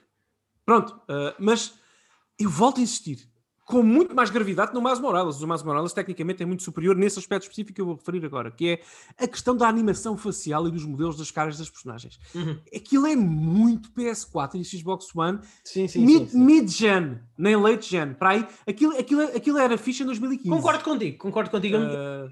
Eu, não tenho, eu não tenho isso, mas lá está, este, é, este é um jogo em que uh, os olhos vão para a paisagem e não para as personagens. Mas, Sim, mas, tenho... mas, mas, mas, percebes o que eu quero dizer? Quer dizer, um jogo se... E o jogo tem pretensões cinematográficas. O jogo tem, tu, tu, tu, tu segues a main quest, é. É, é, é, um, é, um, É um jogo É é um jogo- Kojima, quase. É, é- é um jogo, é um jogo de 70 euros que na capa diz PS5 e Series X. Sim. E- e- e- Saído em 2020. Eu imagino que os modelos faciais e a própria animação facial fosse um bocadinho diferente daquilo que se via, sei lá, no Assassin's Creed Syndicate em 2014 ou 15. E é só ligeiramente melhor. Não é nada aqui. Portanto, é esse o. eh, é- é, sabes? É, eh, enfim. eh, Sim, sim, Daniel, mas, mas, este, este jogo pode desapontar em muitos aspectos. eh, Mas Não, visualmente não, não, vai. Visualmente não vai. Sim, eu, eu nem sequer estou a dizer que me vai desapontar, é só uma nota. É consistentemente lindo. De alguém que vê de fora, eu não joguei o jogo sequer. sim, sim. Mas, mas sim. Mas é, é portanto, bonito. portanto, a tua opinião vale muito mais que a minha, como é evidente, porque eu não joguei. Claro. É, é consistentemente bonito. Agora, ainda não encontrei nada mecânico ou estruturalmente que me "Mas- bem, mas também já joguei 7 horas, portanto, olha, alguma coisa está, É alguma coisa a valer. Alguma Eu coisa a de valer. Eu provavelmente vou platinar o Astro Playroom no tempo em que tu fizeste a introdução O do prólogo. Valhalla. É O prólogo do Valhalla. Sim, não, não, houve, não, está lá qualquer coisa que catita. A, a história principal até agora estou a gostar. Há, há um bocadinho de foreshadowing do que vai, do que vai acontecer. Há umas interações catitas entre personagens. Ac- acredito que a estou, estou- posso dizer que estou a gostar da campanha principal. eh, apesar das. Lá está, mas depois a- lá está aquela. Aquelas coisas, aqueles anacronismos históricos fazem um bocadinho de. Num jogo que se vende com alguma referência. O Assassin's Creed vende-se como série como uma referência à história dos mundos É. que tenta retratar. É o isso. jogo, eu recordo que um deles, não sei se foi o Origins, acho que foi o Origins, tinha um modo museu virtual pessoal. Sim, Portanto, não, não. E bem, atenção, mas. Sabes? Pá, vamos lá, vamos lá. Vamos lá dar um saltinho geracional. Exatamente. Exatamente, exatamente. Enfim. Ah, Uh, Daniel, tu, tu- é- é- tanto quanto eu sei, existe um jogo Next Gen em, em, em, on- Sim. 11, em, em 20 de novembro de 2020. Tanto quanto sei, existe um, um, jo- um jogo, um único jogo Next Gen, um único jogo que só se pode jogar numa consola de nova geração. Queres Não, falar um ah, bocadinho? Sim, tecnicamente são dois. O Astro Playroom, ah, Ah, o Astro's sim. Playroom é outro. É Ah, verdade. e, sim, é, sim, é e é verdade. um jogo next gen, pelo aquilo que eu já expliquei, sobretudo pela utilização do Encaixa, comando. encaixa. Ok, Encaixa, é, é, é um light, não é. Quando esta geração acabar, eu provavelmente não vou dar o meu prémio de melhor da geração ao Astro, mas vou lembrar-me dele, e isso diz Sim. tanto. Mas diz Pedro, ias o? Astro, o Astro's Playground vem numa caixa de PlayStation Não, 5 por isso é que eu É disse, por isso é que eu disse ao Daniel que em caixa há um jogo de nova geração. Ah, pronto. Neste Vem pré-instalado na consola e no meu caso, como a consola fez factory reset antes de eu acabar uh, o setup, tive que de- descarregá-lo novamente uh, qu- quando cheguei. Mas enfim, mas Bravo, Sony. vem- pré-instalado e tu, Next como, Gen. como, tu como utilizador, portanto, a tua conta PSN tem, a partir do momento em que tu compras a PS5, tem o Astro Play- Play- Playroom. Podes descarregá-lo mil vezes se quiseres, apagar, descarregar. Uh, portanto, é teu, é digitalmente, mas é teu. Uh, ainda bem, já agora, Nintendo, era isto que o ano do Switch deveria ter sido para a Switch. Um jogo grátis que exemplificasse para os novos consumidores de uma nova proposta tecnológica aquilo que a consola consegue fazer. A vibração dos Joy-Cons, por exemplo, é, é exemplar. E eu, eu acredito sinceramente que uma das razões que levou à não utilização comum daquela tecnologia de vibração dos Joy-Cons hoje em dia, nos jogos da Switch, é muito, é muito raro o jogo que utiliza aquilo corretamente, é o facto de os próprios consumidores não terem sido expostos à tecnologia e não pedirem isso, Exatamente. não exigirem isso no mercado. Porque, enfim, uh, mas enfim, a Astros Playroom, eu, eu reforço sinceramente que, que excelente experiência que estou a ter. Bem, o, o outro jogo Next Gen, único que temos, chama-se naturalmente Demon Souls. Meus amigos, eu estou a falar convosco e sabem que, epá, para mim, Luís Magalhães e Pedro, vocês, uh, vocês não são meus irmãos de sangue, portanto vamos dizer que são meus irmãos. Eu adoro-vos de paixão, são os meus irmãos oficiais. Uh, adoro-vos de paixão e adoro falar convosco. Mas eu estou aqui e estou em pulgas para ir jogar Demon Souls. Porque Demons, um jogo que te, que- te faz isto, sobretudo a pessoas como nós, que temos muitas, muitas milhares de horas de jogo em cima e também muitos milhares de jogos em cima e muitas gerações, já muita história na nossa carreira de jogadores, isso diz alguma coisa. Bom, Uhum. não há jogos perfeitos, ok? Não há jogos perfeitos. Não, Não, há. mas este está próximo. Este está próximo. N- não, não há jogos perfeitos. O Demon Souls da PS3 é, é belo na sua imperfeição. É um jogo que tem problemas. eh, É, é um jogo que não é tão elegante como Dark Souls 1 ou 3, mas tem, tem, tem um caráter. O caráter. Notava-se ali o cunho da From Software, aquilo que viria a transformar-se num fenómeno de uma escala quase impraticável e impensável à altura, quando o lançamento do jogo. Porque o jogo tem de facto esse carácter, essa personalidade. Era, era rebaixado por problemas técnicos também. Eu relembro-me, por exemplo, os load times do Demon Souls original na PS3 eram muito puxados, eram muito, eram muito longos, uh, eram muito chatos, uh, eram pouco informativos. Uh, eu, eu lembro-me de, de morrer, cada vez que morria, esperava, sei lá, um minuto ou dois no, no ecrã de loading. Muitas vezes eu condicionava as minhas decisões como jogador por causa dos loadings serem tão grandes. Eu muitas é verdade, vezes. É. é verdade. Eu deixo. Não sei eu se também. Eu deixei de muitas vezes ir ao Nexus, que é a hub central onde sobes de nível, usas as duas souls e tal, porque era uma maçada. Não vou perder dois minutos para de loading para Nexus, vou lá quando morrer. Percebes? Quer dizer, era um bocado assim porque, porque, porque era um jogo que tecnologicamente estava muito atrás da ambição artística que tinha e do game design que impôs. A tecnologia não apoiou aquele game design. E o que a Bluepoint fez uhum. com este remake do Demon Souls foi emprestar à visão original da From Software o, a, a, força, o músculo tecnológico que Demon Souls precisava. Consequentemente, pelas razões que passo já a seguir, a, seguir a descrever, transformou a experiência de Demon Souls e elevou-a para o topo, para o topo, garanto-vos isto, amigos, para o topo da experiência Souls. Ok? Nice. Demon Souls na, nos rankings dos Souls like, nós falamos muito aqui, muitas vezes sobre isso no nosso, no, no nosso programa. Está, nunca estava lá, não estava no nível do Bloodborne nem do Dark Souls 1. Estava ali a passear, alguns no meio. Agora está. Está mesmo lá em cima. Porque lá está, pegando na awesome. Por exemplo, eu agora, como jogador, o jogo não mudou, pessoal. Eh, portanto, as personagens são as mesmas, os itens são os mesmos, os bosses são os mesmos, a forma de jogar o jogo estrategicamente é igual, é tudo igual. Mas, por exemplo, Pedro, pegando naquilo que estávamos a dizer do Nexus, eu agora vou 10 mil vezes mais, eh, mais, mais recorrentemente ao Nexus do que antes na PS3, no original. Porque os loadings são 2 segundos. Inexistentes, praticamente, pelo que alguns vídeos. É, é um milagre. É, é, é um, Acontece-me, Pedro. Por exemplo, eu cheguei agora, eu venci os três primeiros bosses, vou para o Stone Channel, a segunda, a segunda Hearthstone uh, do jogo, para, as, para, para, os túneis. Estou parado aí, tenho, o meu save está aí, tenho cerca de 3 horas de jogo, coisa que o valha. Uh, duas horas, desculpa, 2 horas e 20, uma coisa assim. Uh, Mal eu cheguei a Sardstone Tunnel, lembrei-me, epá, peraí, eu devia comprar, devia comprar aqui mais um, um Crescent, uh, uma Crescent Mundo qualquer para levar mais alguma coisa para me curar. Há 11 anos atrás, no primeiro Dark Souls, eu seguia, epá, nem sequer pensava isso.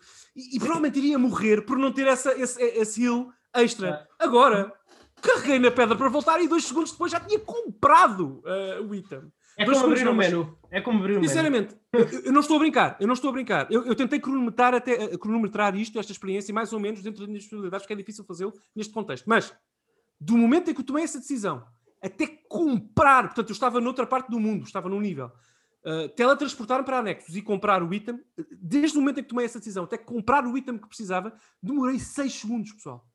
6 segundos para comprar o item. Não é para viajar. Portanto, é, é uma coisa transformativa. Outra coisa. Portanto, os loadings não existem. Até, até, reparem, curiosamente, Pedro, vais gostar de ouvir isto, acho eu. A frustração que nós sentimos ao lidar com a morte em Demon Souls é abreviada. Porque quando tu morres, tu tens pouco tempo para refletir no que fizeste mal, porque dois segundos depois estás no, na bonfire mais recente. Estás, está ali estás ali, é rápido. Portanto, lá está.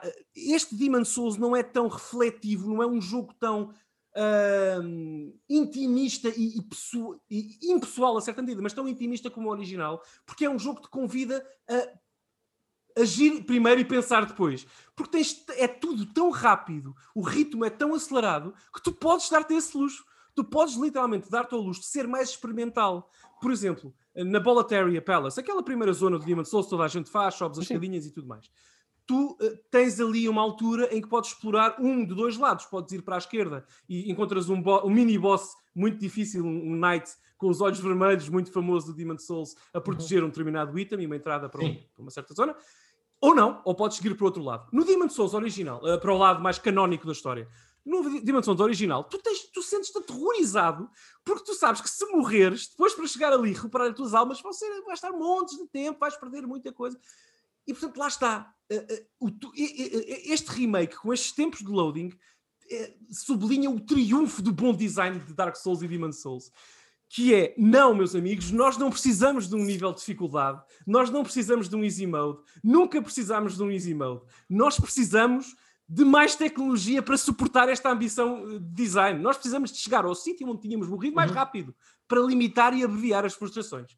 Portanto, este jogo não é, é o menos frustrante de todos os Souls, incluindo o Bloodborne que eu joguei. É o menos frustrante porque eu uhum. rapidamente chego ao sítio onde morri para recuperar as almas, embora vou fazer aqui um flex, perdoa-me, meus amigos, mas às vezes em quando tem quem ver, tem que assistir. Eu só morri uma vez ainda, ok? Uh, naturalmente. Uh, portanto, estão, é esse tipo de gente que vos fala. Portanto, eu só morri uma, uma vez ainda, mas, mas foi, portanto, morri, fui lá buscar as, as almas. Gotta get good. Portanto, a frustração é limitada e quando tu não estás frustrado, o que, num Souls Light, o que é que sentes?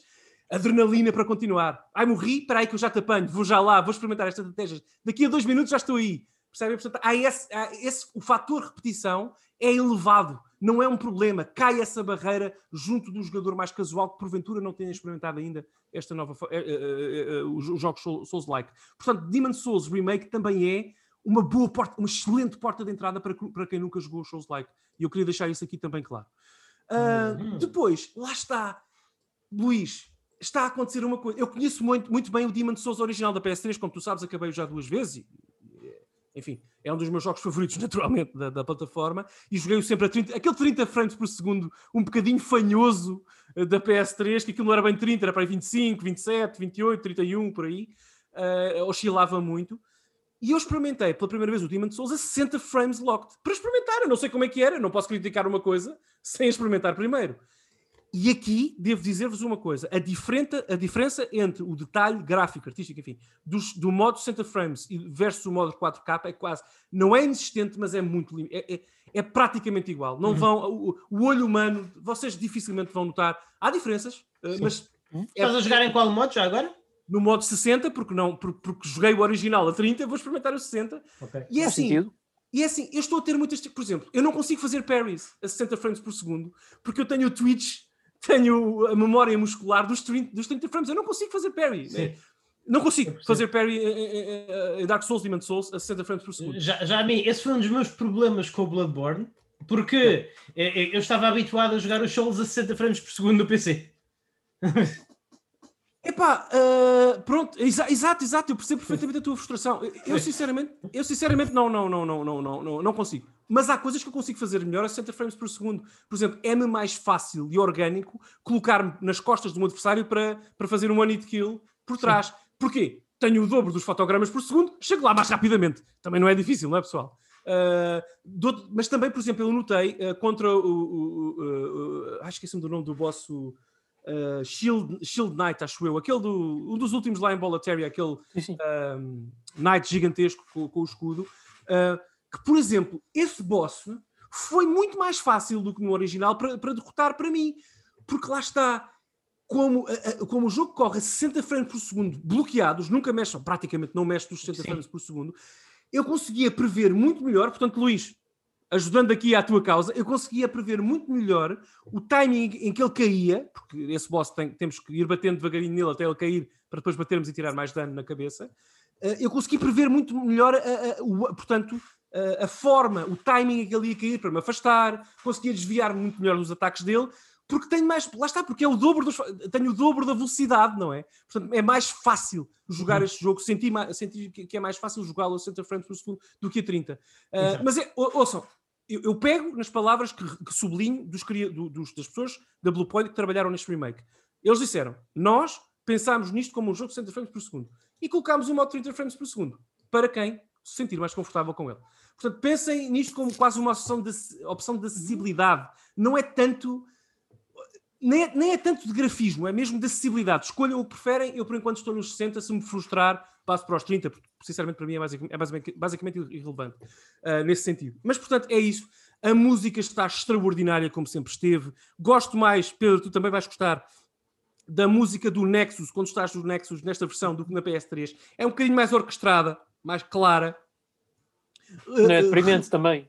Ah, claro, queres cortar os pulsos sempre, pelo amor de Deus. Uh, regozijo em ver que muito do cast dos atores de voz do original regressam aqui.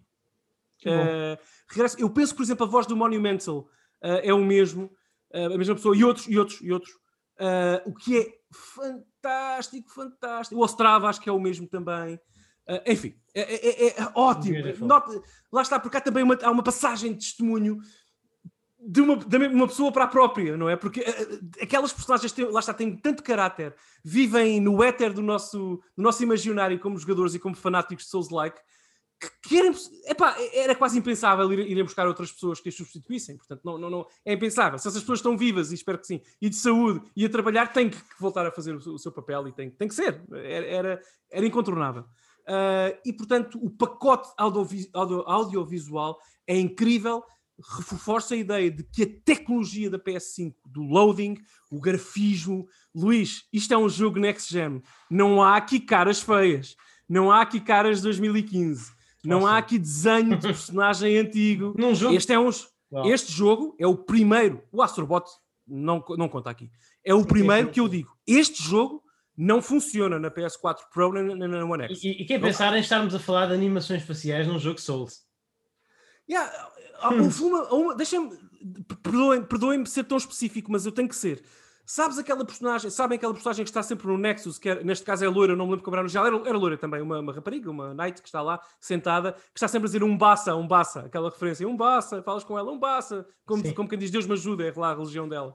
Bem, ela está sentada numa espécie de mini cadeira trono com velas e, e um, com uma, uma, não é? Um ambiente muito gótico, muito Demon Souls e tudo mais, e a luz das velas uh, a entrar e, e, a esbater contra, a esbater contra a, a armadura dela, o, cabelo dela, a animação facial, o peso na cara dela que denota fragilidade e preocupação numa personagem terciária do Demon Souls, atenção, uhum.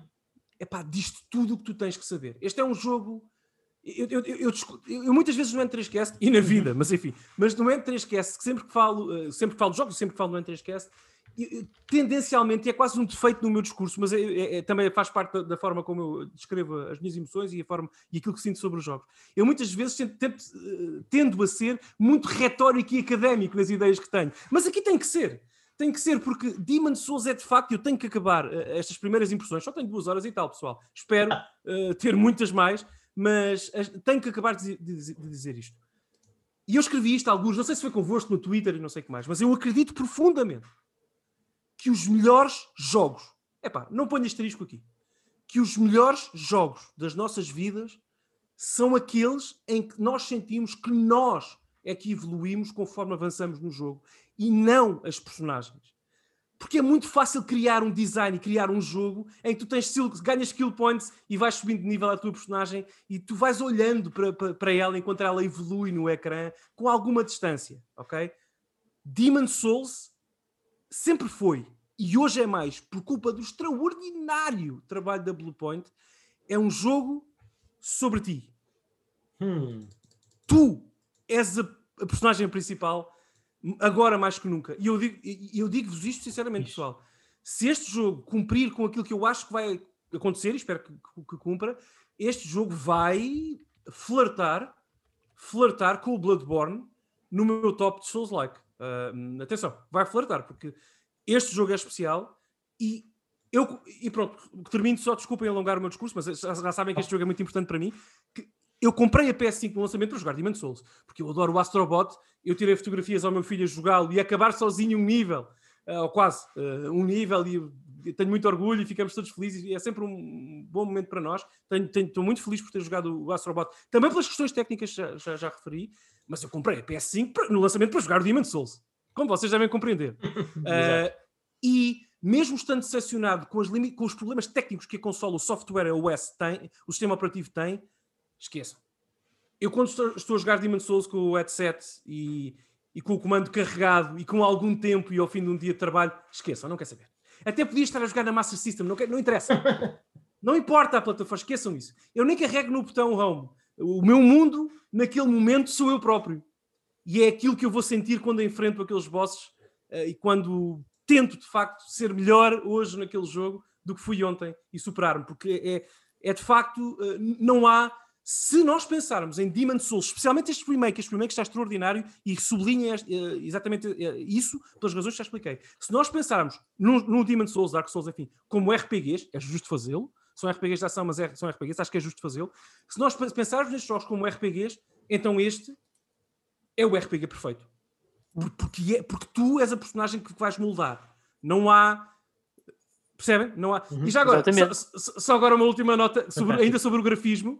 Uh, eu queria uma. Lá está, uma guerreira, Luís, uma espécie de uhum. guerreira com um. Uh, dei-lhe um nome, uh, graças à Andreia, dei-lhe um nome de, de, uma, de uma deusa da, da Suméria, antigo, portanto é, é uma espécie de evil incarnate, ok? Um, e fila tipo mais ou menos uma guerreira, mais ou menos levemente inspirada uh, em feições físicas viking e tudo mais, com um, rabo de cavalo e um cabelo branco lindíssimo.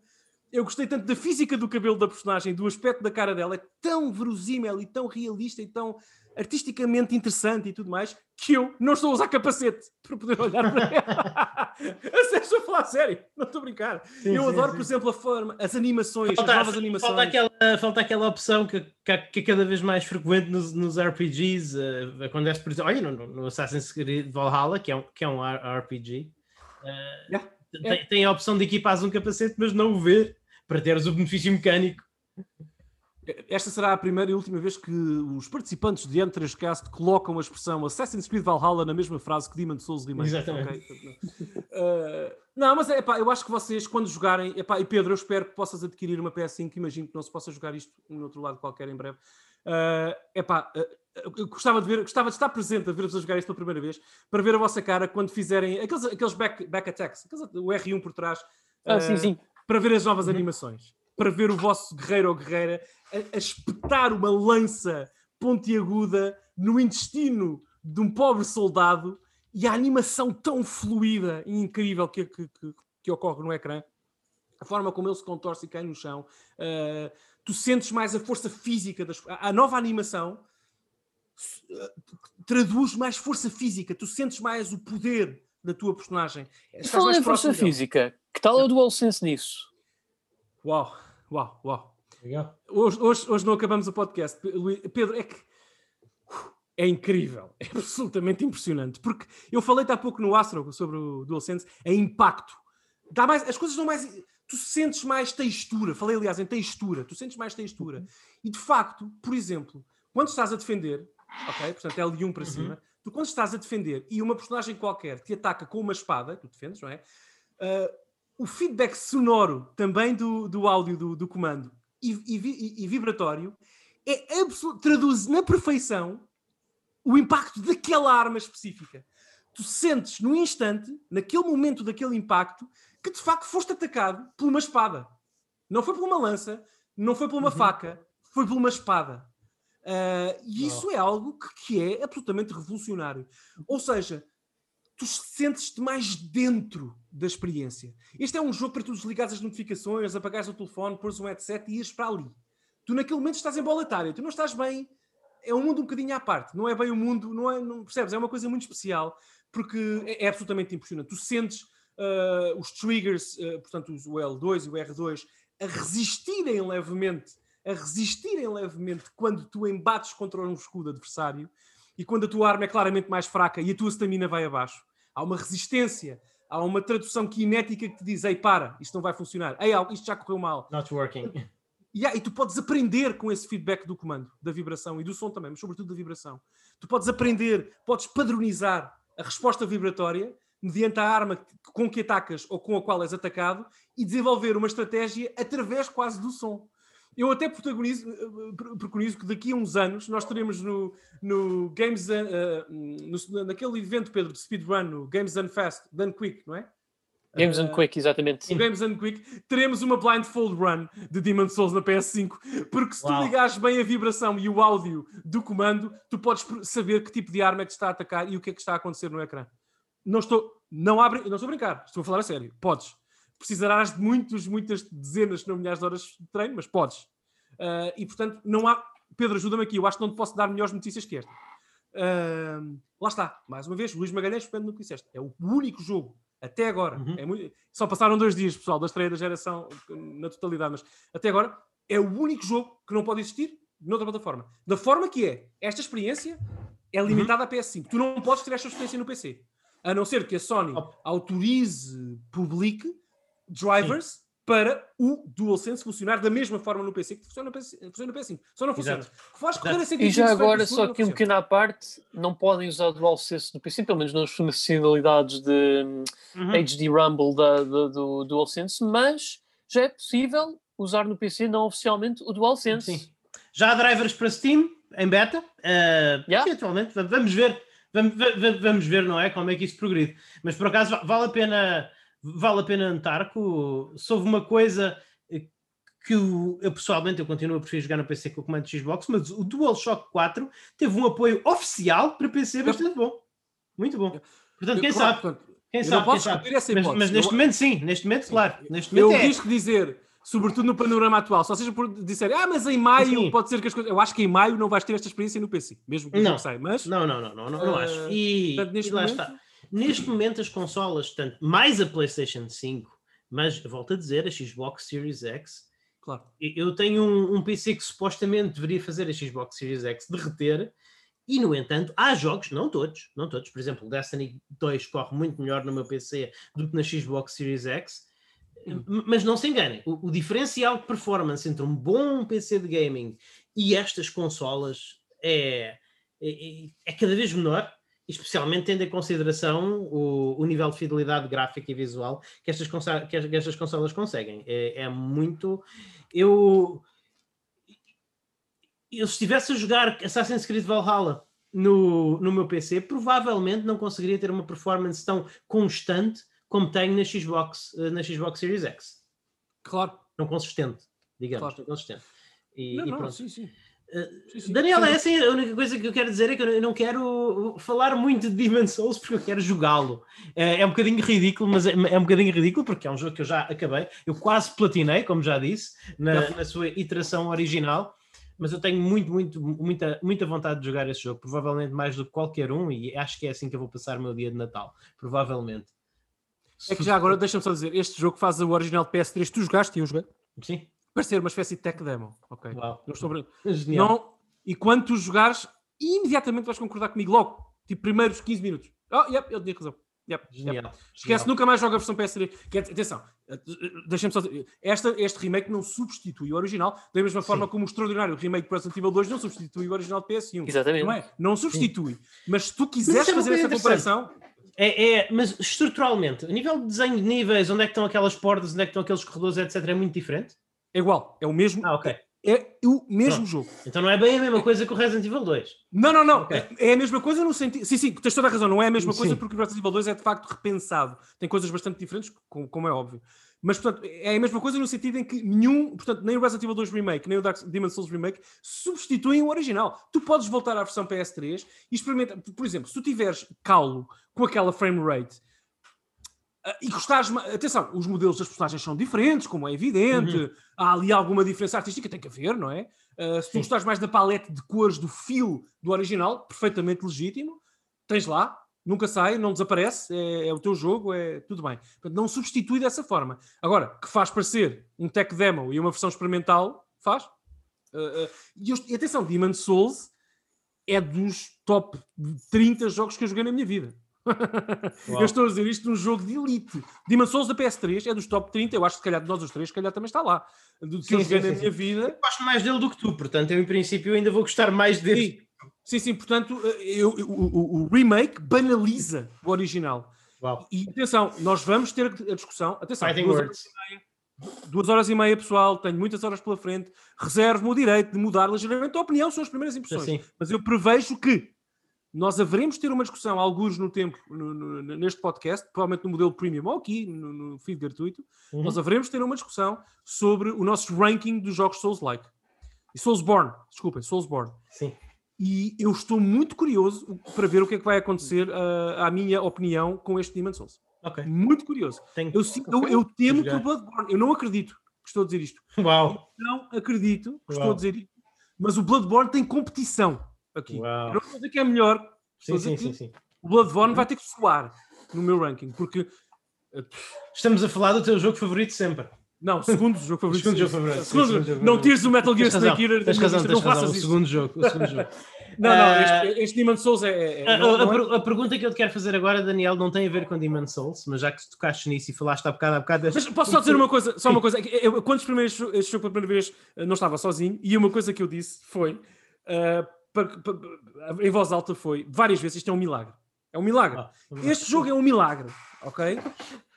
Isto, isto não é bem Next Gen. Next Gen é o Soul Calibur da. Dreamcast. Exato. Este jogo é um milagre, é uma coisa um There bocadinho diferente. Eu estou mesmo, mesmo. Atenção, pessoal, eu não. Quem acompanha o N3Cast sabe que. eh, eu And then I saw her face, and I'm a believer. eu não sou.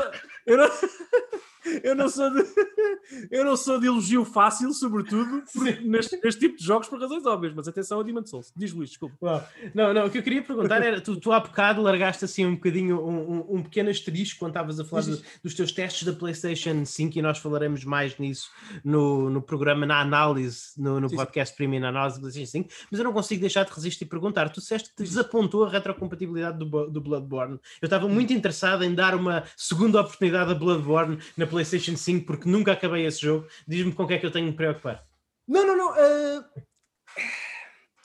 O problema que eu senti com o Bloodborne e, e, e bastantes jogos que não têm a versão na PlayStation Pro oficial, que tem. Portanto, o Bloodborne nem nunca recebeu um patch para a PS4 Mas atenção, Pro. o. Bloodborne está na PlayStation Collection, que é dada a todos os utilizadores de PlayStation Sim, sim, Plus sim, que têm uma sim, sim. PlayStation 5. Sim, a única certamente, a única coisa que me desiludiu, atenção, desiludiu-me, eu desiludi-me com Bloodborne, isto saiu da minha boca, mas a, da, com a performance de Bloodborne na PS5 é que é basicamente igual à da PS4. Ori, de- de- à PS4 original de 2013, é igual. Uau. Não tem, não tem É, nada. é pior do que o da Pro? Não, não, a da Pro também é basicamente igual. A da PS4 Tem, original. tem, não tem o tem- boost mode, tem o boost mode regular, E pá- regulariza um bocadinho a frame rate. E Luís é, é, é, é- Ok. é Ok. Eh, e tem aqui uma coisa: eh, os jogos 1080p da PS4 parece-me que na PS5 têm eh, um modo. Portanto, os jogos antes da PS4 Pro, essa primeira onda de jogos PS4, parecem que a correr na PS5 estão num modo de compatibilidade diferente. Há, alguns, há uma espécie de super sampling qualquer a acontecer ali no ecrã, porque Ok. a imagem, tu notas muito os 1080p, sabes? Ok, Notas que é um downgrade, downgrade de fideli- fidelidade gráfica Interessante. uh, comparativamente a jogos, por exemplo, otimizados para a PS4 Pro como o Death Stranding. Deve ser, até porque o, o interface da PlayStation 5 é nativamente, Quatro. ah, nativamente 4K, portanto. É, notas, notas mesmo, tu vês, ok, este jogo é 1080p, logo. E isso é uma coisa que, por exemplo, na PS4 Pro eu não sentia tanto, Pois. porque há o checkerboarding, é um bocadinho diferente. Uh, Ok. É um bocadinho diferente. Mas atenção, é, é assim, se tu me disseste, então e a tua próxima run Bloodborne vai ser onde? Vai ser na PS5, claro. Ok, ok, pronto. Mas, Então mas, não- mas não- pronto, mas eu desiludo-me porque não é melhor. Desiludo-me Ok. porque não é melhor. Nada, em nada. Uh, Claro. Claro. Ah, pois é, eu o que é que eu andei a fazer? Eu acabei Bright Memory. Acabei. De qualquer maneira, acaba-se numa hora. O Bright Memory na Xbox Series X. Aquela. Eu... Mas também não era difícil, não é? Fazes um café. Aquele acabas- aquela é- tech demo chinesa. Sim, sim. Aquela tech demo chinesa é, é, Não é foi assim adiado, dizer. Ah. O quê? O Bright, o, outro- o Bright Memory Infinite, ou lá como é que se chama, foi adiado, não foi? Eu ouvi Não sei, não, não, Ah, não sei, não sei, não vi. Por acaso não ouvi Não isso, vi. não. Não, acaso. eu vou Não- ver, não vi. fala, fala. Eu vou Não vi. pesquisar. Fala, Não, mas, fala. mas no final do. Ouça, lá está, é, é- é um demo, é basicamente um demo pago para, para esse jogo. Uh, no final, hum, eu fiquei, fiquei interessado. Fiquei interessado, tem muitas arestas por limar, mas eu gostei do combate, uh, não gostei tanto Uhum. do setup dos inimigos, mas há, há várias batalhas de boss, há vários gauntlets de boss, os desenhos dos inimigos são, os desenhos dos inimigos são imaginativos. Fiquei de- foi daqueles jogos que eu acabei e fiquei assim com um, um, calorzinho, um calorzinho, um calorzinho no estômago. Uh, foi giro, Pois. funciona bem, é smooth, a 4K, 60 frames, 60 gra- frames por segundo, é um showcase técnico catita das capacidades, das capacidades, das capacidades eh, gráficas da, cons- da consola. Uh, engraçado, o jogo incentiva-te, assim que tu acabas, apesar de ele só durar uma hora, ele incentiva-te a fazer um New Game Plus com todos os poderes que tu desbloqueaste eh, e, a, e a desbloquear mais alguns que não tenhas, que não tenhas desbloqueado. Uh, geralmente positiva. Uh, Está no meu top 50 de sempre? Não, provável, muito, provável, muito provavelmente não, ma- mas, é um. É uma coisa que eu acho que poderia haver mais. Poderia haver mais. Jogos de, jogos de uma hora com replay value e, e gráficos quase AAA por, uh, pelo preço de um bilhete de cinema. Acho que isto, é, uma, acho que isto é um conceito interessante. Acho que isto é um conceito interessante. E... Aí deixa-me deixa só dizer uma coisa, Luís, sem querer, houve opinião perfeitamente justa, Sim. mas jogos de uma hora, uma hora é mesmo um pouquinho para um jogo, pá. Uma hora é mesmo, mesmo, mesmo. Sim, mesmo se ele não Mas se for o roguelike.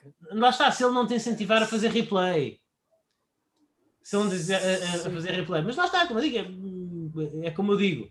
Eu percebo o que tu queres dizer, Daniel. Eu percebo o que tu queres dizer, Daniel. Mas é, é por exemplo, lá está. Eu podia ter feito refund deste jogo, como fiz ao do Falconeer. Uhum. Eu não fiz porque eu não me arrependi da minha compra. Oh, não, não, não. Eu não, eu, eu não me arrependi da minha compra. Eu, eu achei que.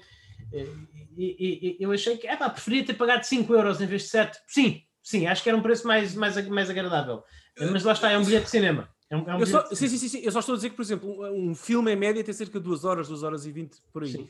É assim. E custa, imagina que pá, quanto é que, tá, quanto é que custam os bilhetes de cinema? Alguém sabe hoje em dia, mais ou menos? Não tenho assim... acho que é aí à volta de 8 euros. Depende 8, do cinema. Ah, aproximadamente.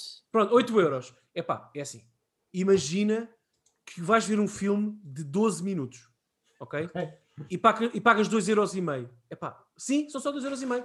Mas tu vais mesmo ver o filme de. Epá, pode ser o melhor filme de sempre. É, mas se calhar é. Ok. Não sei. É que percebes o que eu quero dizer? É que uh, uh, esses 7 euros por uma hora de jogo pá, tem mesmo que ser um jogo. Eu não estou a dizer que não é, mas tem, tem mesmo que ser um não, jogo. Não, não, não, não, não, é, não, não é um jogo espetacular, mas tem replay value, é interessante, okay. dá, vontade de voltar a, a, a ir Good. lá, até porque tu no final do jogo, depois de lutares contra uns quantos bosses e fazer uns quantos gauntlets de inimigos, já, já, está mais, já estás mais à vontade com o sistema de combate. O sistema de combate não. para um first person shooter tem as suas, tem as suas nuances, é, é não é um Call of Duty. Tu vais, tu vais para aquele jogo com uma mentalidade de Call of Duty, não te vais dar bem não, não te vais dar bem, não é um Call of Duty, não é um Doom, é, é uma coisa, é a sua própria coisa. Fiquei, hum. fiquei interessado uh, com o Bright Memory Infinite. Agora, eles precisam muito, muito, muito de ter uh, testing e, e, quality assurance como deve de ser. Porque este jogo tinha. Este, este jogo precisava de muito feedback. Este, este jogo precisava que 10 pessoas o tivessem jogado durante 5 horas cada uma e, e tivessem deixado o seu feedback ao, ao único developer, que este jogo foi feito todo por uma única pessoa. Eh, porque uhum. há aqui, uh, lá está, o sistema de combate é muito bom, mas a forma como os inimigos são distribuídos e como aparecem não te deixa tirar bom proveito do sistema de combate. Uh, o, o, o, level design, os, os designs são visualmente os níveis são muito bonitos, mas o level design não, não tem nada de especial, são só, são só corredores. Uh, tu começas o jogo com muitos poderes, mas precisas ser um bocadinho experimental para perceber como é que todos esses poderes funcionam, porque o jogo não te ensina muito bem como é que eles funcionam. Portanto, isto aqui é, é, é claramente um. Isto é, isto é claramente um filme B que, que tem muitas pretensões de ser um filme A. Yeah, uh, eu por acaso tinha lido uma notícia que eu acho que te vai interessar. Eu acho que a sequela desse jogo se chama mesmo Infinite, não é? Uhum. Uh, yeah.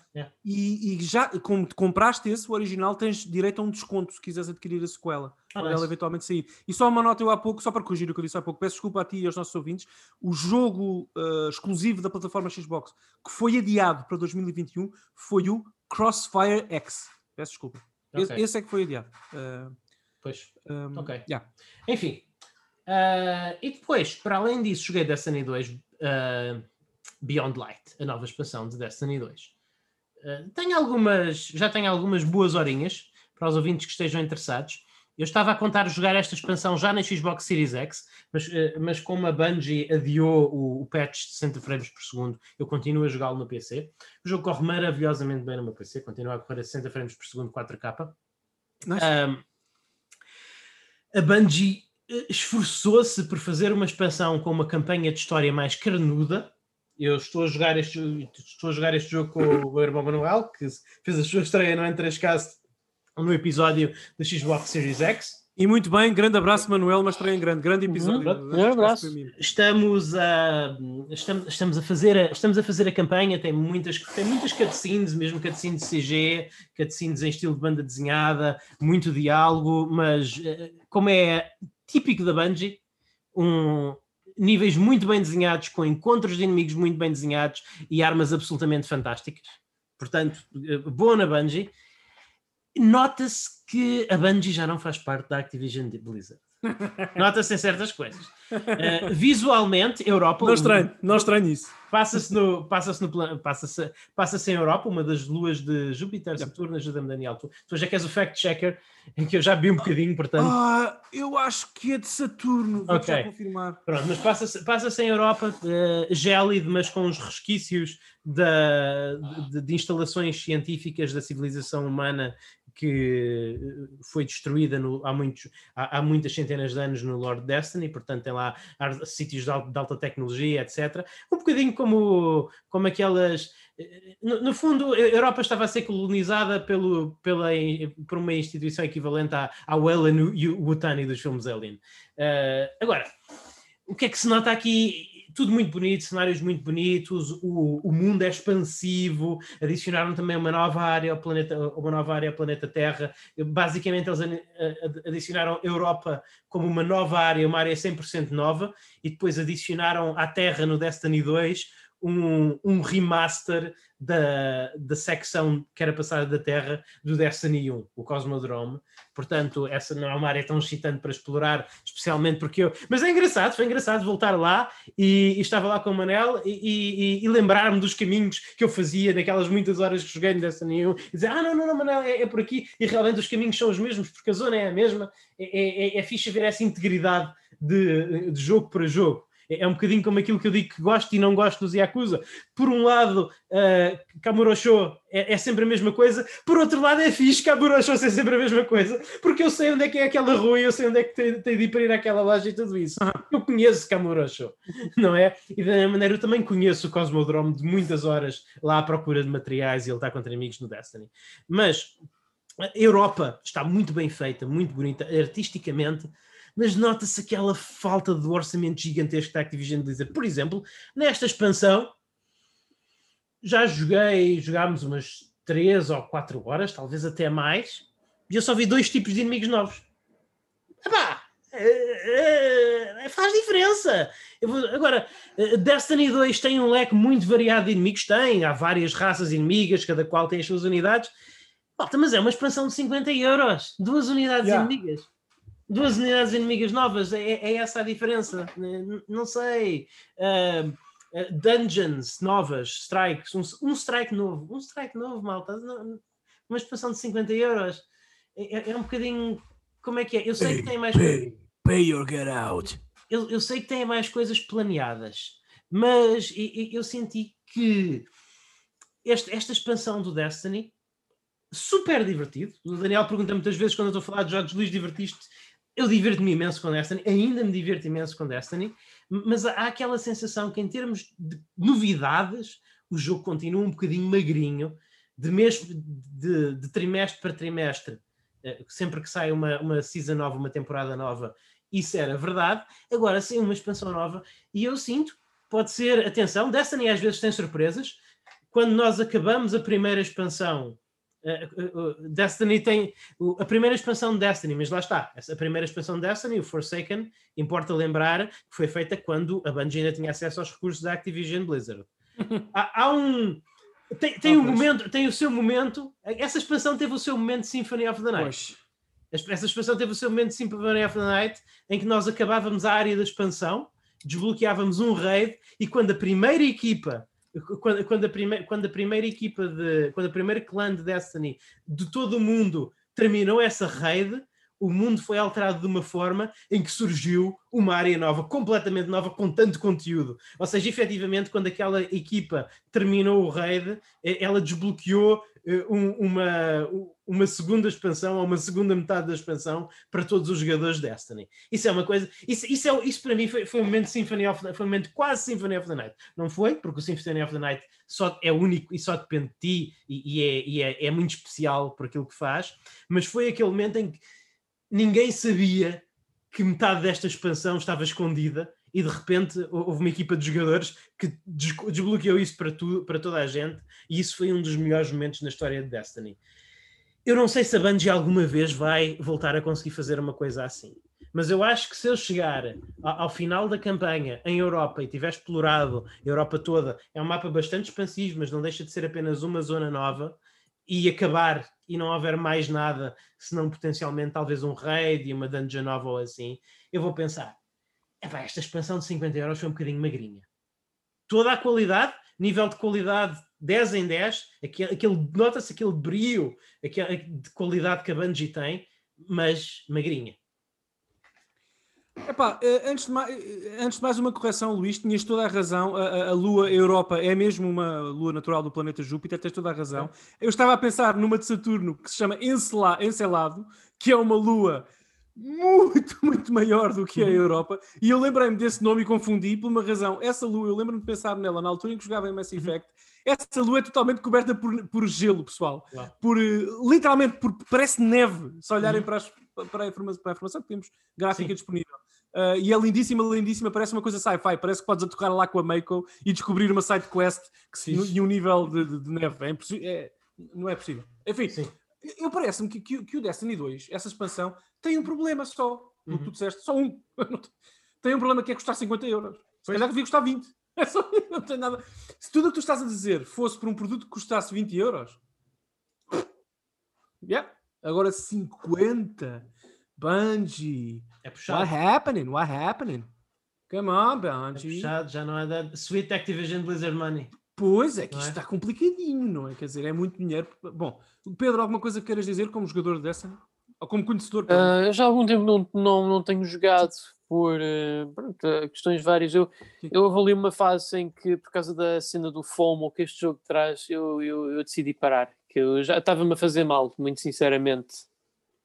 Sim. Estava-te a fazer mal? Em que, em, queres uh, explorar essa ideia? O Fear of Missing Out, e ah, como sim, eu já estava a fazer tudo mesmo por pressão, já não me estava a divertir a jogar o jogo. Ah, isso, é, isso é a pior eu coisa que pode acontecer. Eu basicamente eu parei por causa disso.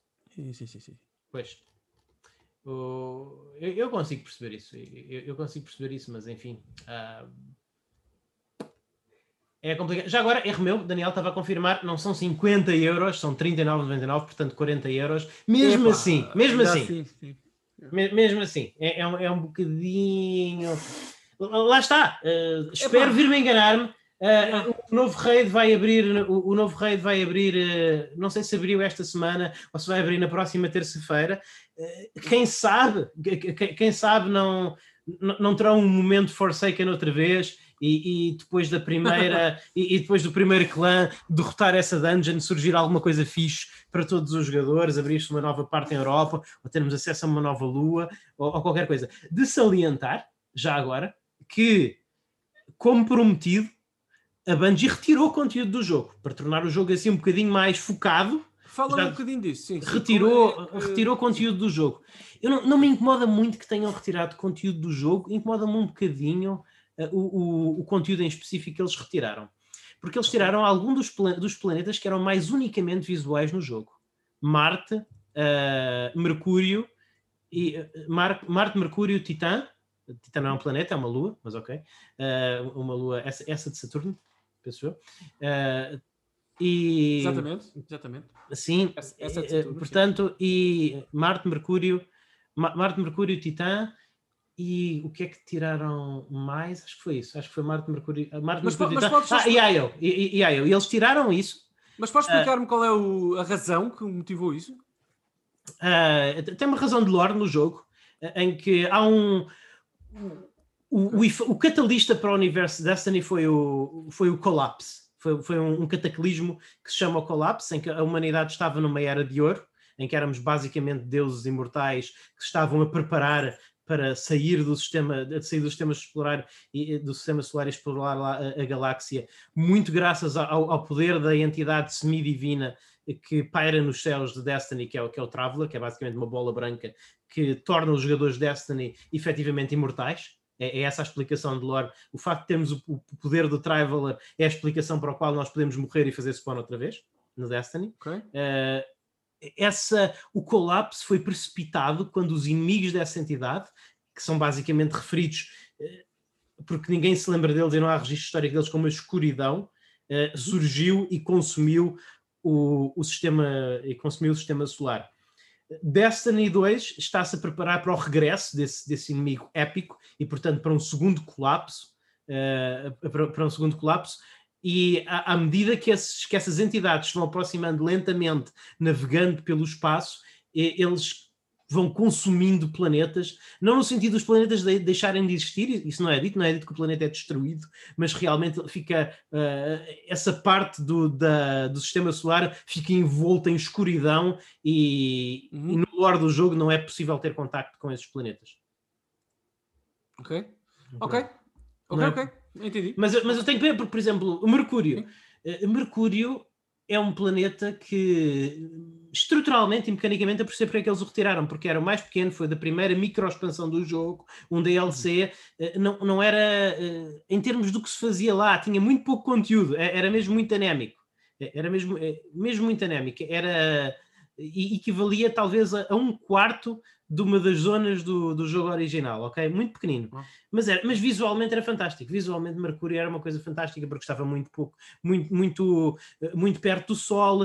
Eh, Era um, era um planeta que estava a ser transformado em máquina por uma das raças inimigas do Destiny, que basicamente foi o que eles fazem, é trans, transformam-se matéria orgânica em, em- em matéria orgânica e mineral em máquinas, portanto visualmente era muito único e, e perdeu-se essa diferenciação visual. Marte também é, é o conhecido planeta vermelho, tinha uma, uma estética muito forte. Uh, Titan é praticamente só água, então é, é- é basicamente uma, uma Big Shell, como no Metal Gear, uh, com, com um oceano extraterrestre em toda a volta. Portanto, havia ali uma marca visual, estética muito bonita do Destiny 2 que se perdeu agora, que se banalizou um bocadinho. Agora temos a Terra, bem renderizada, mas é a Terra, malta, não há, não há nada de especial. Uh, temos a Lua, que é a Lua. Temos a, Tangled Shore, que basicamente são, são asteroides, são asteroides ligados um ao outro por cabos. Temos a Europa, que é visualmente muito apelativa, sim. E temos a Dreaming City, que é a tal uh, zona da expansão que o tal clã desbloqueou para toda a gente, que continua a ser uma das áreas mais bonitas de sempre no mundo dos videojogos. É, é um autêntico sonho essa paisagem. E grita para a Bungie meter no, no Destiny um, um photo mode como deve de ser. Porque é, é absolutamente fantástica. Ma- Mas, eh, sinto que a linguagem visual do jogo ficou um bocadinho banalizada. Eu, eu não sinto tanta falta das atividades nos planetas, porque Destiny é um jogo cheio de atividades que se podem fazer, ma- mas ah, ah, realmente sinto um pouco, acho que sinto que perdeu um bocadinho da- daquela delícia, daquela riqueza vi- visual que tinha. Tenho pena. Eh, Uhum. Não sabe, eu, eu- eu ouço-vos falar de Destiny. Eu, tenho- eu estou à espera que o jogo chegue ao Game Pass e à Series, eh, ao Game Pass no PC Pois é. e à Series X otimizado para experimentar jogar com vocês. Porque eu gostava de ver o que é o Luís Magalhães com centen- e Pedro Magalhães, com, em conjunto centenas de horas de Destiny, a encaminhar-me, a mostrar-me os primeiros, os primeiros passos como How to Kill.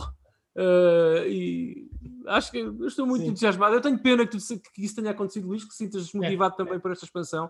Mas não sei, eu acho que o Destiny já está tanto no, no teu zeitgeist da tua vida pessoal e do Pedro também, que embora não tenha jogado recentemente, também Sim. gosta muito do jogo, Uhum. uh, que, e do teu, do, do, do teu irmão também, do, Não, do. Marcelo, uh, que acho que sabes, Destiny já te deu tanto que acho Sim. que podes relaxar um bocadinho. É verdade, é verdade. Eu penso nisso. Não sei se isto faz sentido, mas pelo menos é Não, assim não que faz sentido. Para, É que eu para mim- ouço de falar e penso nas 500 horas que tens. Sim, sim, sim. Para, para mim, Destiny é uma coisa onde eu vou assim no final do dia para relaxar um bocadinho com o Manuel, dar uns tiros, jogar um bocadinho de PVP. Bem, PVP não é assim tão relaxante, porque a malta lá joga a sério, mas estou, eh, estou ansioso. por- PVE, estou, PVE. estou, estou ansioso por fazer PVP na minha Series X quando o jogo estiver a correr a 60 frames por segundo. Se quiseres uma experiência relaxante, podes jogar contra mim. Vai Pronto. ser muito relaxante por- porque, porque eu basicamente não vou conseguir mexer. Sim. Não há problema.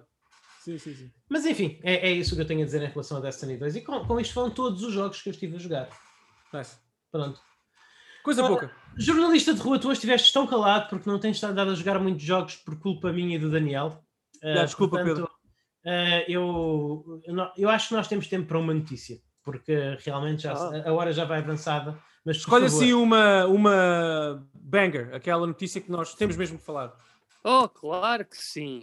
Ui, I was waiting. Oh, oh. Je- oh, Jesus! I Acidente, was ac- waiting for this moment. acidente caseiro. Exatamente. Alerta, tá acidente tudo bem.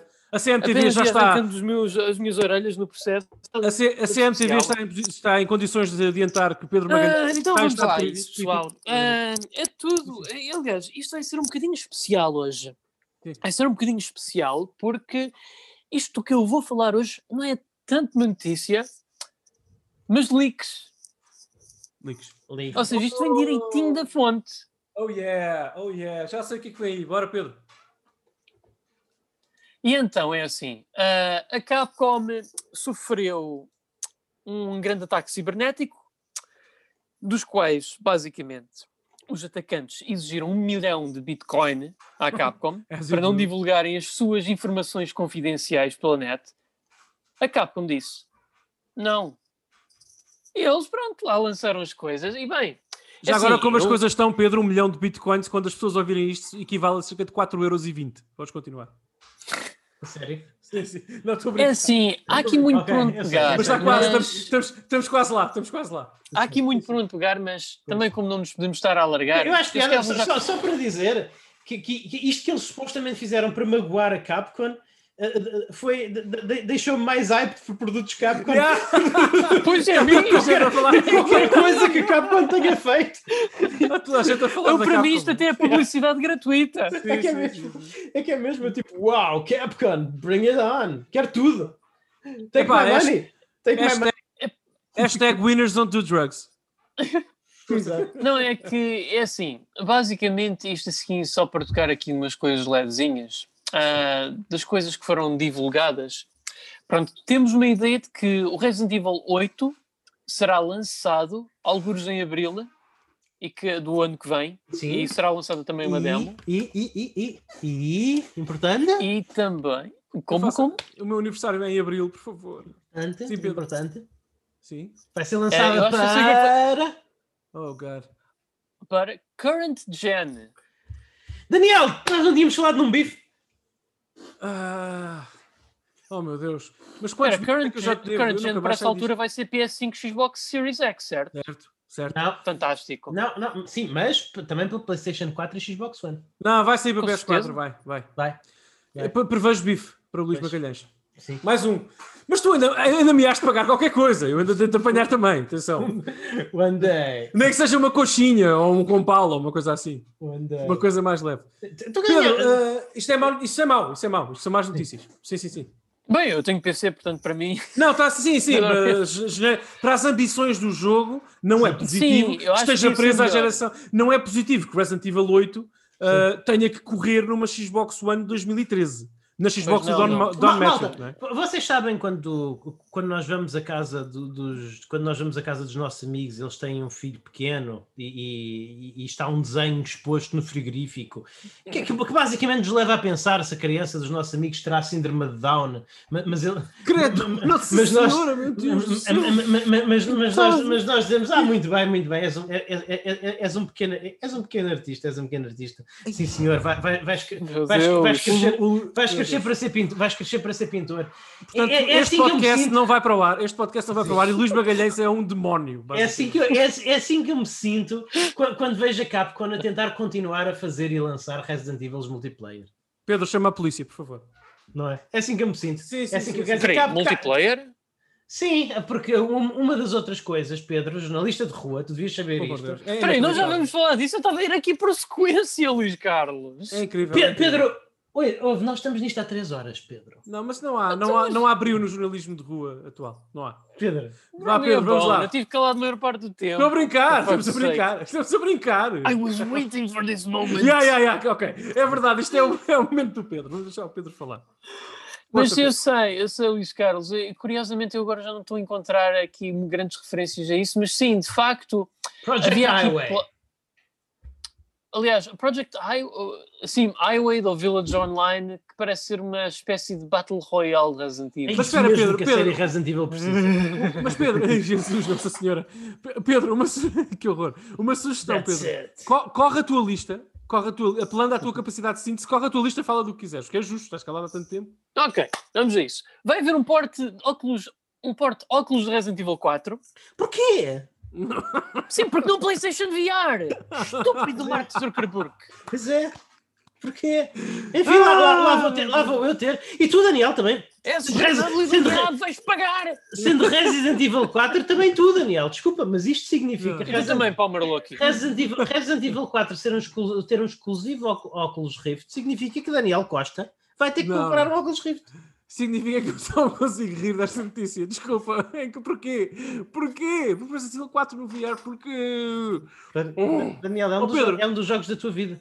Mas é assim, Ah. Pedro, mas tu achas que isto será o remake em VR ou o original? Não, não, eu acho que eles vão fazer mais um porto Resident Evil 4 para o óculos. É o que eu acho. Antes, Pois não jogo- sei, porque. porque Não, achei- mais, mais, cedo, mais cedo o jogo na Zibo, pelo amor de Deus. É que, é que eu achei curioso, é que eu, eu, eu, por acaso achei curioso não haver neste leak nenhuma informação sobre o Resident Evil 4 Remake. Yep.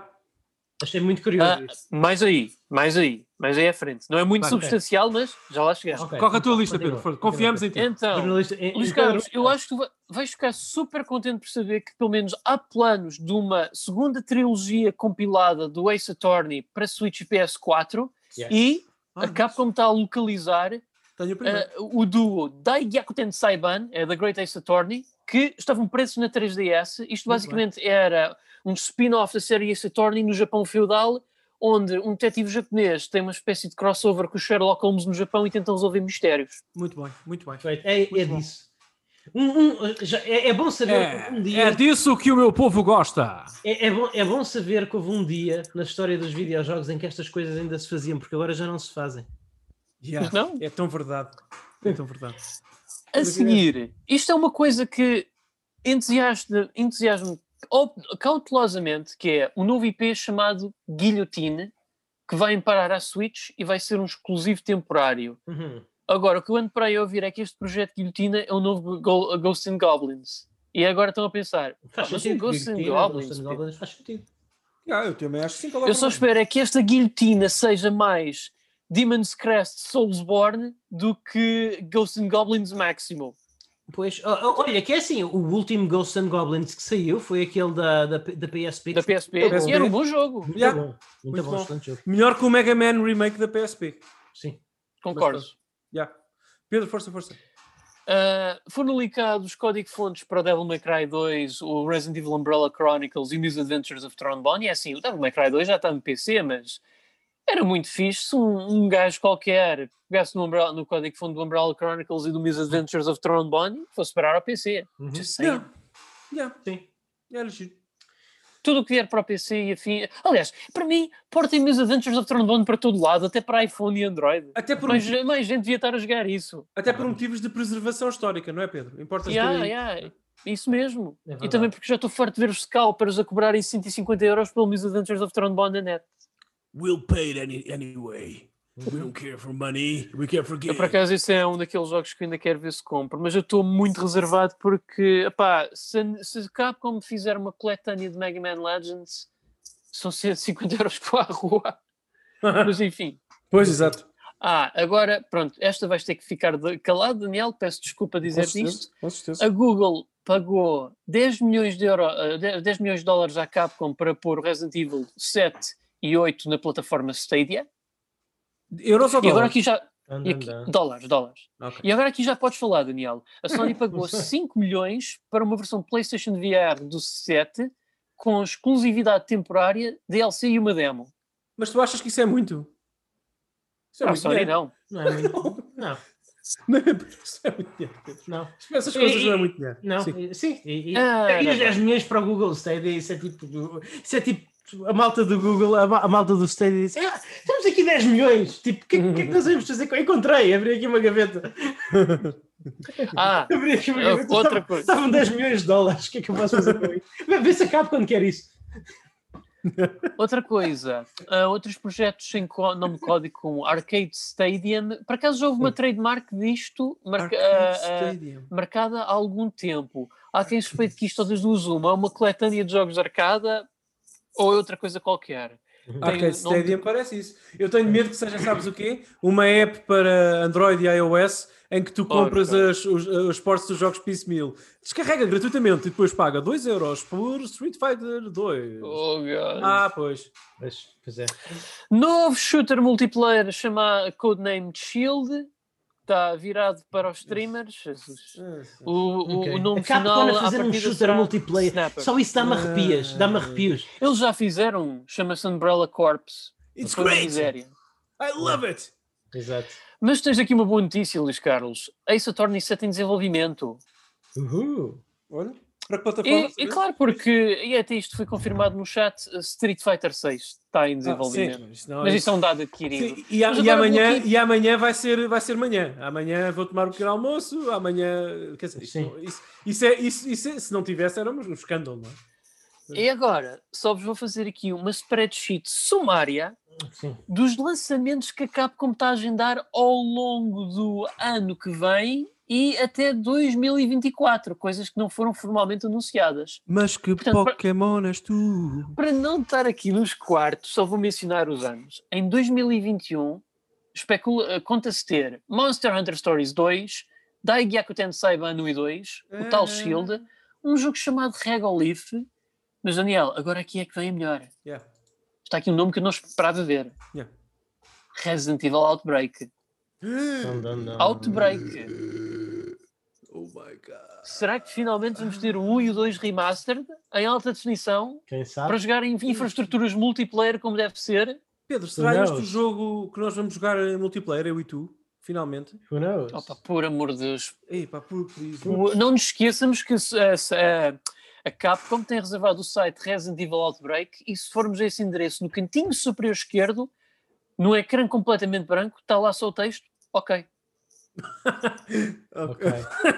Já- O ok mais é- Saitama é- que pode haver. Isso é, Confirmed. isso é- yeah, isso é mesmo Capcom uh, Imperial Hot. Isso é, isso é a coisa mais incrível que eu já vi. sim. Para 2022, há uma coisa qualquer chamada Indies 2 e porte do Indies 2. Não faço ideia o que é que isto possa ser.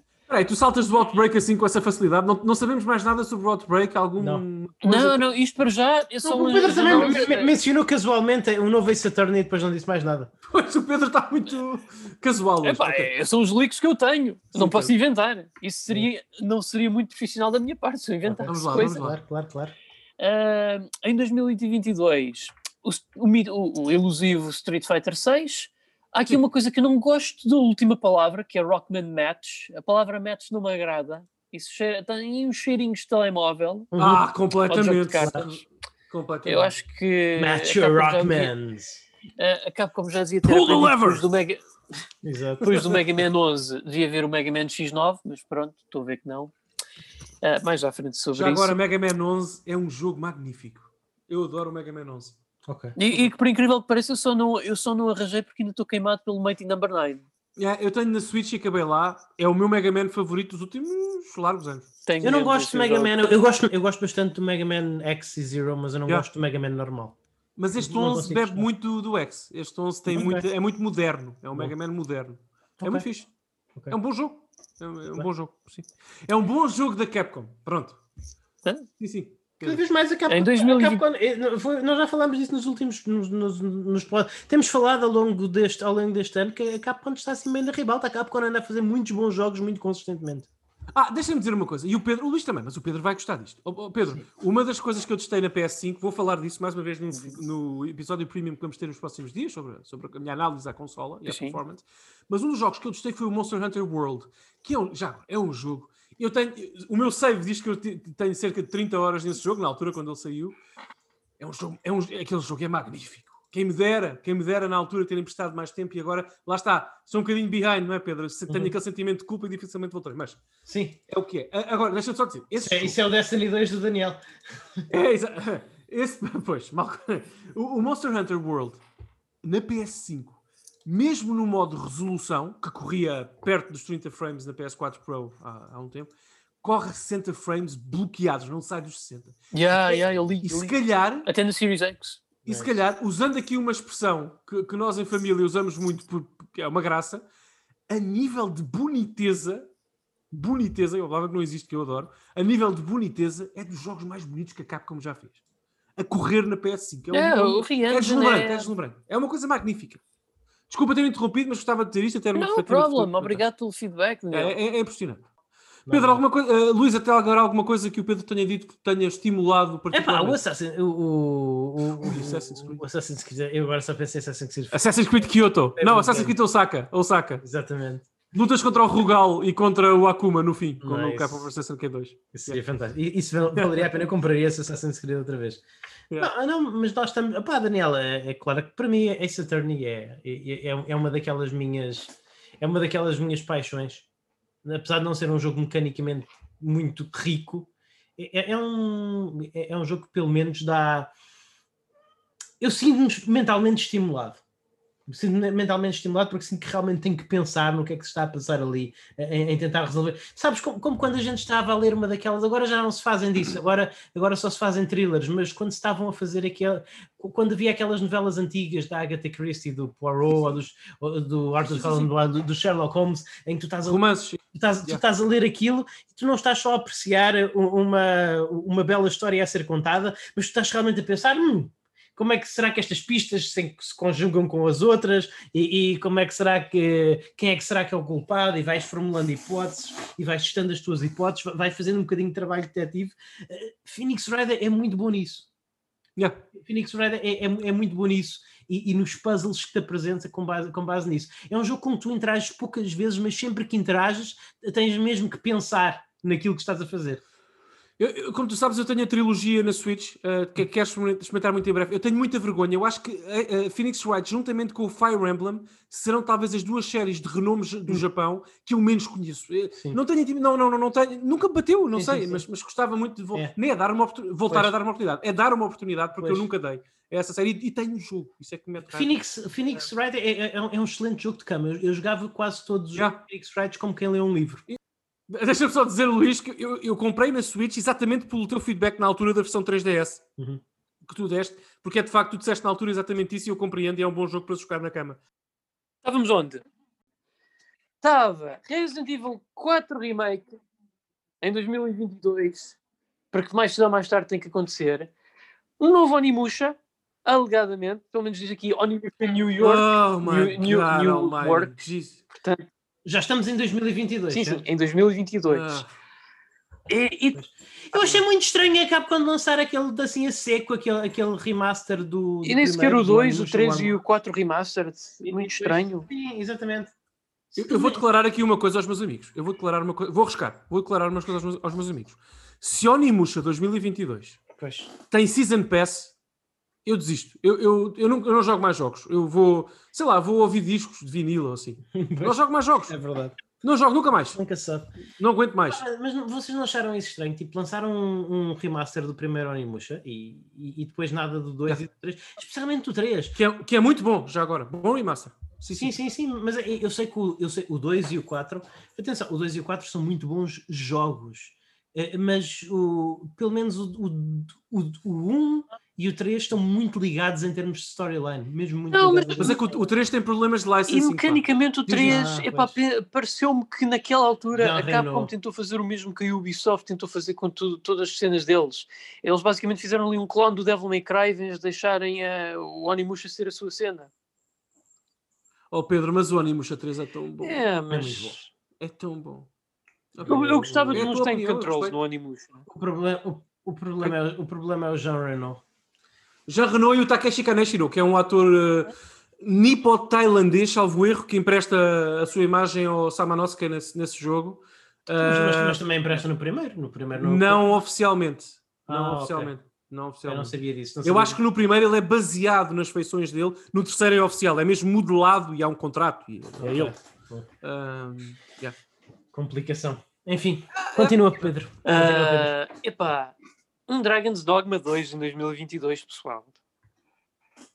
Eu estou Pedro, mortinho para lançar esse- eu tenho que voltar a esse jogo dar-lhe dar caroladas na cabeça e ouvir os meus camaradas dizerem Arisen, dá-no malha no ferro enquanto ele está quente. Eu tenho, eu, tenho, eu tenho que dar mais uma oportunidade ao, Dark, ao, ao Dragon's Dogma Arisen na PS. Agora na PS5, a versão PS4. Malta, eu tenho isso na minha wishlist da Amazon para, para Eu tenho a caixa. Natal, Eu para tenho. prendas de Natal em caixa, portanto quem, quem quiser, quem não souber o Sim, que é de prenda de Natal. Sim. Just saying. Uh, eu, eu- acho que te vou dar o no Natal, vou-te oferecer o, adaptador do PSVR. Podes vir a precisar eh, para essa. Já está a caminho. Sim, sim, sim. Eu dou-te. Ficas com dois, Ok. se tudo bem.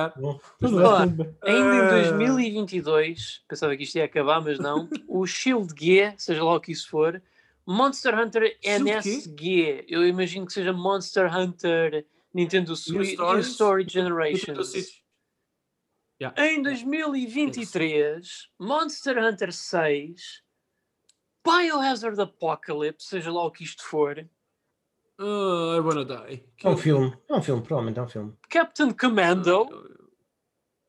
Captain Não, não. o Biohazard Apocalypse é a sequela do Village. Eles agora dão subtítulos, não dão números. Já não é numerado. Apocalypse É não se pode fazer um 9. Ou pode? Pois, exatamente. Apoc... Apoc... Apoc... Não podes. O P, o P, o P invertido. Vão pôr o P invertido. Não, tinha que ser o. Vão, vão. te- te- Tem que ser o, o Resident Evil X-Nay. Não, já sei. É um uh, Resident Evil Apocalypse. É uma história nórdica uh, no norte da Europa, tipo Vikings e não sei o quê, com runas, ok? E o, e o P está ao contrário e parece uma runa. A palavra Apocalipse, mas tem lá um 9. Ah, pois. E o 9 é o único que brilha. No trailer é, aparece Apocalipse e o, no- e, o, e o P está ao contrário. É um 9 e brilha. Que é para tu saberes que é o. Ah, estás a rir? Foi que isto Não, a verdade é que a. Capcom anda a fazer muito jumping the shark com a série, portanto. Claro. Eles não querem. Isto é, é típico nos filmes também. Os filmes chegam. As, as séries de filmes às vezes chegam a uma altura que tiram uh, a numeração. Já não tens o Rocky 7, 8, tens outra coisa qualquer. Tiram o Rocky 6, chama-se Rocky Balboa. Porque é que eles têm vergonha de dar números uh, aos títulos. Não, o Resident Evil 8 chama-se. É, devia-se chamar Resident Evil 8, não é Resident Evil Village. Mas pronto. Não está Desculpa, mal. Força. Captain Commando. Tipo, olha aqui está um nome que eu já Oh não ouvi há muito, muito tempo. Por Captain boa razão. Por boa razão. Por razões óbvias. É, é que é que o- Eu e o Daniel é nem sempre concordamos, mas. O quê? Não vão dizer que o jogo é mau. Por amor de Deus. Ai, ó ó, ó, Pedro. Ah, ó, ó, Pedro. Até o último da, última, da geração PS3 360, aquele remake. Uou, uou, uou, uou. Isso, Yeah. calma lá, isso é Bionic Ah. Commando, não é Captain Commando. Ah! Cap... Burro, desculpa. Ah, ok, ok. Captain Commando. Se tiver o estilo artístico do Marvel vs Capcom, pode ser giro. Dois Agora, tenta imaginar se isto for algo que esteja a ser desenvolvido pelos fãs do Streets of Rage 4. Think about it. Não, Ah, é, isso seria é, muito aí bom. vou, aí aí vou, aí vou. Isso seria muito bom. E- e já agora, bom. e mas, mas tudo já, estamos também- já estamos a entrar em especulação. Ah, já é. Já estamos Captain, Captain C- Commando, eh, que é jogável na, eh, naquela compilação, Pedro, para Switch e PS4, do Capcom, no Japão chama-se Capcom Capcom, Scroll Belt Belt Action. Como é que se chama? Collection, uma coisa assim do género. Scroll Belt? Como é que se chama cá na Europa? Actions, Actions. É, Beat 'em Up Collection, Capcom Beat 'em Up Action- Collection. Beat 'em Up Collection, exatamente. Está, é jogável aí, é uma excelente versão. Excelente Uhum. versão do jogo. Sim, sim. Ah, então, e ainda em 2023, oh meu Deus, isto só mesmo uma coisa à Capcom. Está aqui SSF6, eu só consigo deduzir Super Street Fighter 6. Ainda, ainda, Ah, ainda não lançaram o 6, já estou a pensar no Super Street Fighter. Eu falei, eu disse, eu disse que isto era um problema há alguns episódios atrás. Meu Ah, Deus. Deus do céu. Eu falei. Ah, É que Meu eles, já, eles já nem sequer, eles agora já pensam logo nisto. Enfim, vai- 2024, o último ano que eles têm aqui. New Sea. Se esta lista fosse da Konami, eu diria novo Contra. Portanto, não faço ideia do que é que isto possa ser. Sim. Ou novo Castlevania. Não. Também Pedro, não. se- mesmo que, pois, mesmo que essa lista não tenha Rival Schools, diz-me que tem só para eu ficar mais bem disposto. Sim. Inventa. Oh, Pedro, olha, acho que nós não precisamos estar a ler. Acho que nós não precisamos estar aqui a ler nomes soltos numa lista de 2021. Nós quase sabemos lá onde é que vamos estar em 2004. Provavelmente em 2004 vamos já estar todos mortos. Não sei explodiu. Não não, todas, não, todas as PlayStation 5 explodiram e consumiram o mundo em chamas. não impeças o jornalismo, nem o Luís Mendes para pagar, parar o jornalismo. Mas Força, se estivermos vivos, se Deus quiser, vamos jogar um remake do Final Fight. Talvez também feito pela mesma equipa que o Streets of Rage 4, com muita sorte. É, isso era awesome. Awesome. Um jogo chamado Newbie ou com o código Newbie. Ah, oh meu Deus. ok? Ultra Street Fighter 6. É isso, é, é isso que nós precisamos. É, é isso que nós precisamos, é de um Street Fighter todos os anos. Told you so. é Predicted. triste. Previ. Isto é triste. Ah, Mas agora eu vou dar aqui uma notícia mais, mais docinha. Uma notícia para um, um Bravo Schools. Bravo Schools. Power Stone Remake. Uh, a sério, não mesmo sabia. Isso é Bem, não é, ainda é melhor que Rival Schools. Que bom, que bom notícia. Eu, eu não, eu não vou tão longe, não é melhor que Rival Schools, mas é bom. Não, a notícia é melhor. Eu sinto-me mais Eu feliz também. ainda. Desculpa lá.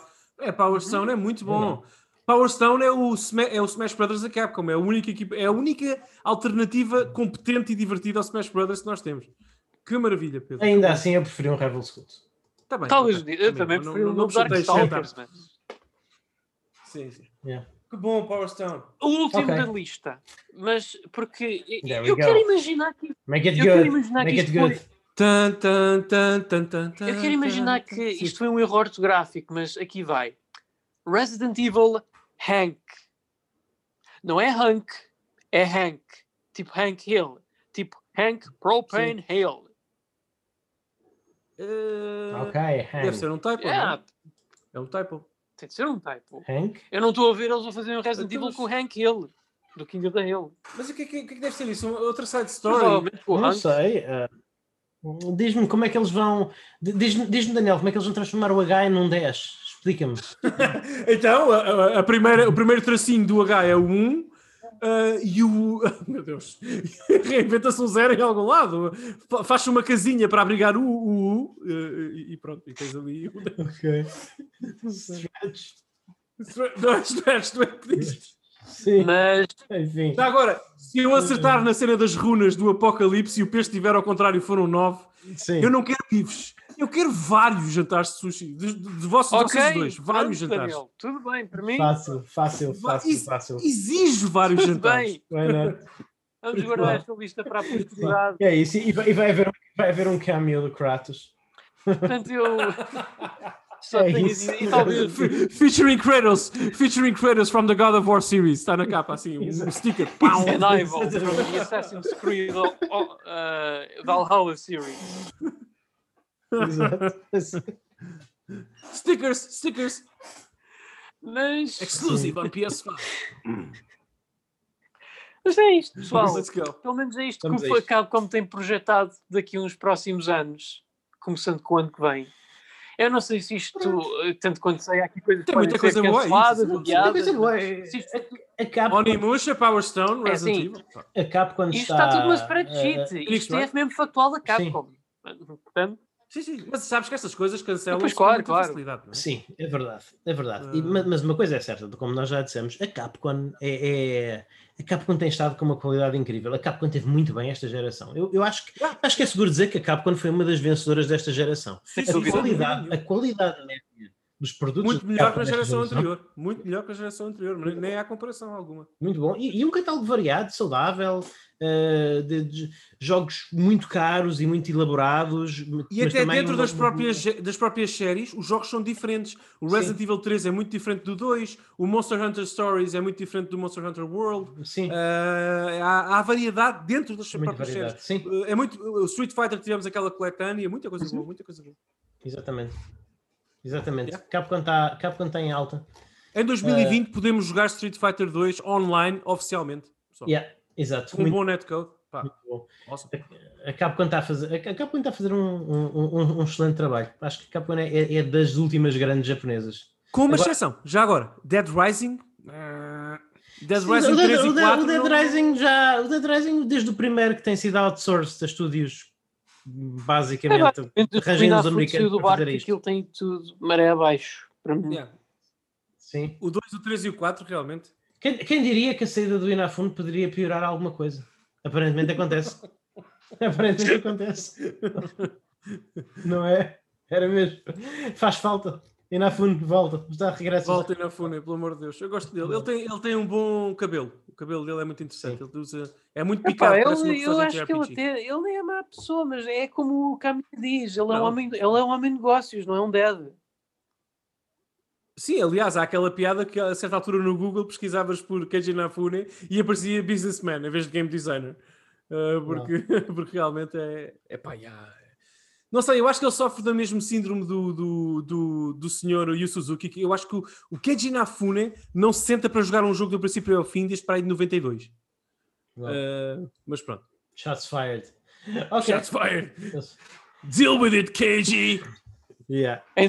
Ok, malta. Acho que é uma boa altura para encerrar. Acho que é uma boa altura para encerrar, para lembrar os nossos ouvintes que se querem uh, os episódios um bocadinho mais focados, com discussões sobre, tópicos, sobre tópicos únicos, análises a produtos existentes, produtos recentes, consolas e jogos, uh, retrospectivas a jogos antigos, a pérolas, a, a pérolas antigas, dissecações de jogos com muito nome na praça, tudo isso e muito mais está disponível no N3Cast Premium. Podem encontrá-lo em www.n3.net ou uh, no, através do aplicativo Soundwise procurarem por N3Cast Premium. Uh, resta dizer que são apenas 3 euros por mês, portanto é um valor irrisório para mais de 40 para ter acesso a mais de 40 horas de conteúdo premium exclusivo para subscritores e que, ao qual nós acrescentamos todas as semanas. Portanto, é isto. Eu fui o vosso anfitrião Luís Magalhães. Podem encontrar-me no Twitter em arroba Luís Maga. E o meu co-anfitrião, Daniel Costa. Já agora, pessoal, muito obrigado a todos os nossos ouvintes. Querendo poupar eh, o vosso tempo, porque já estão há muito tempo a ouvir-nos, já, já é muito tarde também aqui. Uh, agradecer, uh, agradecer, agradecer todo, todo o vosso apoio dos nossos ouvintes, todo o feedback, uhum. tudo o que têm feito por nós. Aliás, neste momento, os nossos números dizem-nos dizem que o Entrescast é basicamente o, o, podcast de videojogos mais ouvido em Portugal. Portanto, Sim. ótimo. Uh, acho que não há muito mais a dizer sobre isso. muito, muito obrigado a todos pela, pela pela, pela paciência, por. Uh, sabem que quem nos ouve, nós gostamos de pensar que fazemos companhia a quem nos ouve, claro, uhum. mas vocês também nos fazem companhia a nós. É verdade. Okay? Portanto, é, é, importante dizer isso. Uh, e portanto, Sim. quero agradecer a todos, a toda a gente que nos ouve, essa. O facto de estarem num número tão grande connosco é, é esmagador para nós muitas vezes e, uhum. incrível. Uh, obrigado, subscrevam o, o programa Premium. Epá, pessoal, toda esta enterprise que nós temos aqui é cara, pagámos-la. So, temos a maior produção uh, semanal uh, de videojogos em Portugal no que a, programa, a programação diz respeito, de programas, literalmente, Sim. de videojogos. Temos a maior, gravamos, sei lá, em média, quanto é que estamos a fazer com o Premium e o Freemium? Luís, mas calhar umas 4, 5 horas 4, por 5 horas por semana. Horas por semana, é enorme, é enorme, é muito grande. É. Uh, e o vosso apoio é absolutamente fundamental. Se vocês subscreverem o conteúdo premium, nós fazemos mais e conseguimos aguentar o barco. Se não subscreverem, Sim. E, e podemos é, fazer... é, uma, é uma tradução muito simples, desculpem ser sincero, mas é, é realmente é muito simples. Não, não, não... E podemos fazer coisas interessantes. Reparem, a malta, o, o que nós temos, nós não temos muitos subscritores primeiro, mas valorizamos muito o que temos e já nos paga um já nos paga um Game Passzito. Já nos paga um Game Pass, um Game a cada um. Isso pode parecer pouco, mas de repente dá-nos acesso a muitos jogos por mês nós investimos tudo de volta para, para, para, para falar aqui convosco, sim, sim, sim, para, para, trazer conteúdo, não, não, 100%. E, exatamente, uh, e, e, já houve ocasiões, nós, por exemplo, eu e o Daniel, nós, nós comprámos o Last of Us, parte 2, não nos foi dado pela Sony, porque nós não, mesmo que nos quisessem dar, nós provavelmente decidimos, ah, nós, já, nós já aceitámos alguns jogos, mas normalmente jogos grandes nós não aceitamos, não, nós queremos não, não. ter isenção. Queremos, nós queremos ter isenção nós comprámos no dia do lançamento, não foi porque nós estivéssemos super empolgados para jogar The Last of Us Part 2. Não, nós estávamos interessados em jogar The Last of Us Part 2, mas não fosse o N3K, se não fosse aquela ânsia de partilhar com vocês, de fazer uma análise propriamente, nós provavelmente tínhamos conseguido aguentar uns seis meses antes de comprar. Ou mais, com tranquilidade. Sim. Sim. Uh, sim, sim, mas é, gostamos muito, no meu caso e do, do Pedro também, mas no caso do, do, destas conversas que tenho com o Luís, gosto muito, também na minha, eu gosto muito de falar contigo sobre isto e com, contigo, Pedro, sobre estas coisas. Portanto, eu, eu estava mais entusiasmado em criar conteúdo para o Entresquece do que em jogar o Last of Us Part 2. É só um exemplo. Há outros sim. jogos em que isso, por exemplo, eu tenho no mínimo tanto entusiasmo em jogar, continuar a jogar Demon's Souls como tenho a falar sobre ele convosco, como é evidente. Não, claro. não, não, é, só uma, é só um exemplo. Portanto, obrigado, sigam-nos uh, o E3Cast Premium. Estamos no Twitter, arroba E3Cast. Eu também estou lá individualmente, arroba uh, Godin Sama, G-O-D-A-N Sama. Sigam-me, sigam-nos uh, e sejam felizes, Pedro. A mim podem me encontrar em @pixelpedro no Twitter e também... Jornalista de temos uh, o nosso site em N3Net no Facebook, onde nós vamos mantendo atualizados com os podcasts mais recentes, onde também vamos colocando posts de materiais que podem ser associados a esses casts, alguns mimos para rir aqui e colar e outros materiais suplementares e afins, porque se há coisa que nós gostamos de aproveitar as nossas redes sociais é para nos enriquecer com tudo quanto seja videojogos. Posso só fazer, Luís, posso, ah, só, só uma coisa muito rápida, Pedro. Pedro Magalhães, Pedro Magalhães Appreciation Hour muitas vezes eh, eu esqueço-me de fazer, mas não é justo. Pessoal, nós dizemos, brincamos muitas vezes com esta história do jornalismo de rua. Nós, nenhum de nós é jornalista, não temos carteira, não temos intenção, não temos Sim. vontade de praticar jornalismo, não fazemos, é um espaço de comentário exclusivamente, uh, só isso. Uh, uhum. Mas, deixem-me dizer uma coisa. Nestes últimos meses, desde que, desde que o Entre Esquece foi reativado para o novo milénio, para a nova geração, deixem-me dizer uma coisa. O Pedro Magalhães tem feito muitas vezes aqui melhor jornalismo do que para aí 99% ah, das fontes portuguesas. Portanto, Pedro Magalhães, muito obrigado pelo teu não jornalismo, que é cada vez mais impactante. obrigado, para Daniel. Nós. E a verdade é para se dizer. Concordo plenamente. Portanto, não sendo este um espaço de jornalismo, portanto, acho que é impressionante. Pedro, podes continuar, desculpa, era só um agradecimento. E, e obrigado, Sem dúvida. a sério. Eu só ia acrescentar que, pronto, tal como no Twitter, a nossa página Facebook, uh, Facebook, Facebook. Facebook. Facebook é um sítio, é um livro onde nós colocamos os, as coisas que fecham. Portanto, nós fechamos a briguilha e colocamos uma foto nesse Facebook. Aliás, não fosse a sim, nossa sim. página, eu para mim eu fechava, era o Facebook por completo, se pudesse. sim, uh, uh, ah, enfim, isso, isso. pessoal, é também uma fonte fantástica para vocês oferecerem-nos o vosso feedback no sentido de melhorarmos o programa ou para nos dizerem qual é o tipo de conteúdo que gostariam de ver mais, tanto no Facebook como no Twitter. A sério, as vossas vozes são-nos importantes. Uhum. Uhum. Sem dúvida. Ok. É que são mesmo, já agora, pessoal, isto não é só mesmo, conversa, são mesmo. São mesmo nós. nós e nós, nós já fizemos um programa de correio de leitores eu gostaria muito de fazer. Aliás, eu, pessoas, eu vou pedir aqui ao Daniel para lançar esse repto no Twitter Uh, mas, também há, mas também para as pessoas uh, que estão a ouvir este programa, façam-nos, nós temos entre nós os dois, nós temos todas as consolas de nova geração, façam-nos perguntas. vamos fazer um. Uh, Deem-nos conteúdo para nós fazermos uma, um podcast de perguntas e respostas sobre consolas de nova geração. Eu gostaria de fazer. Ok, pessoal, então vocês poderão. Este, este episódio, em princípio, poderão ouvi-lo num domingo, ele sai num domingo. Uh, nesse dia uh, em que ele sai, vocês podem visitar a nossa página do Twitter, mais uma vez, arroba N3Cast.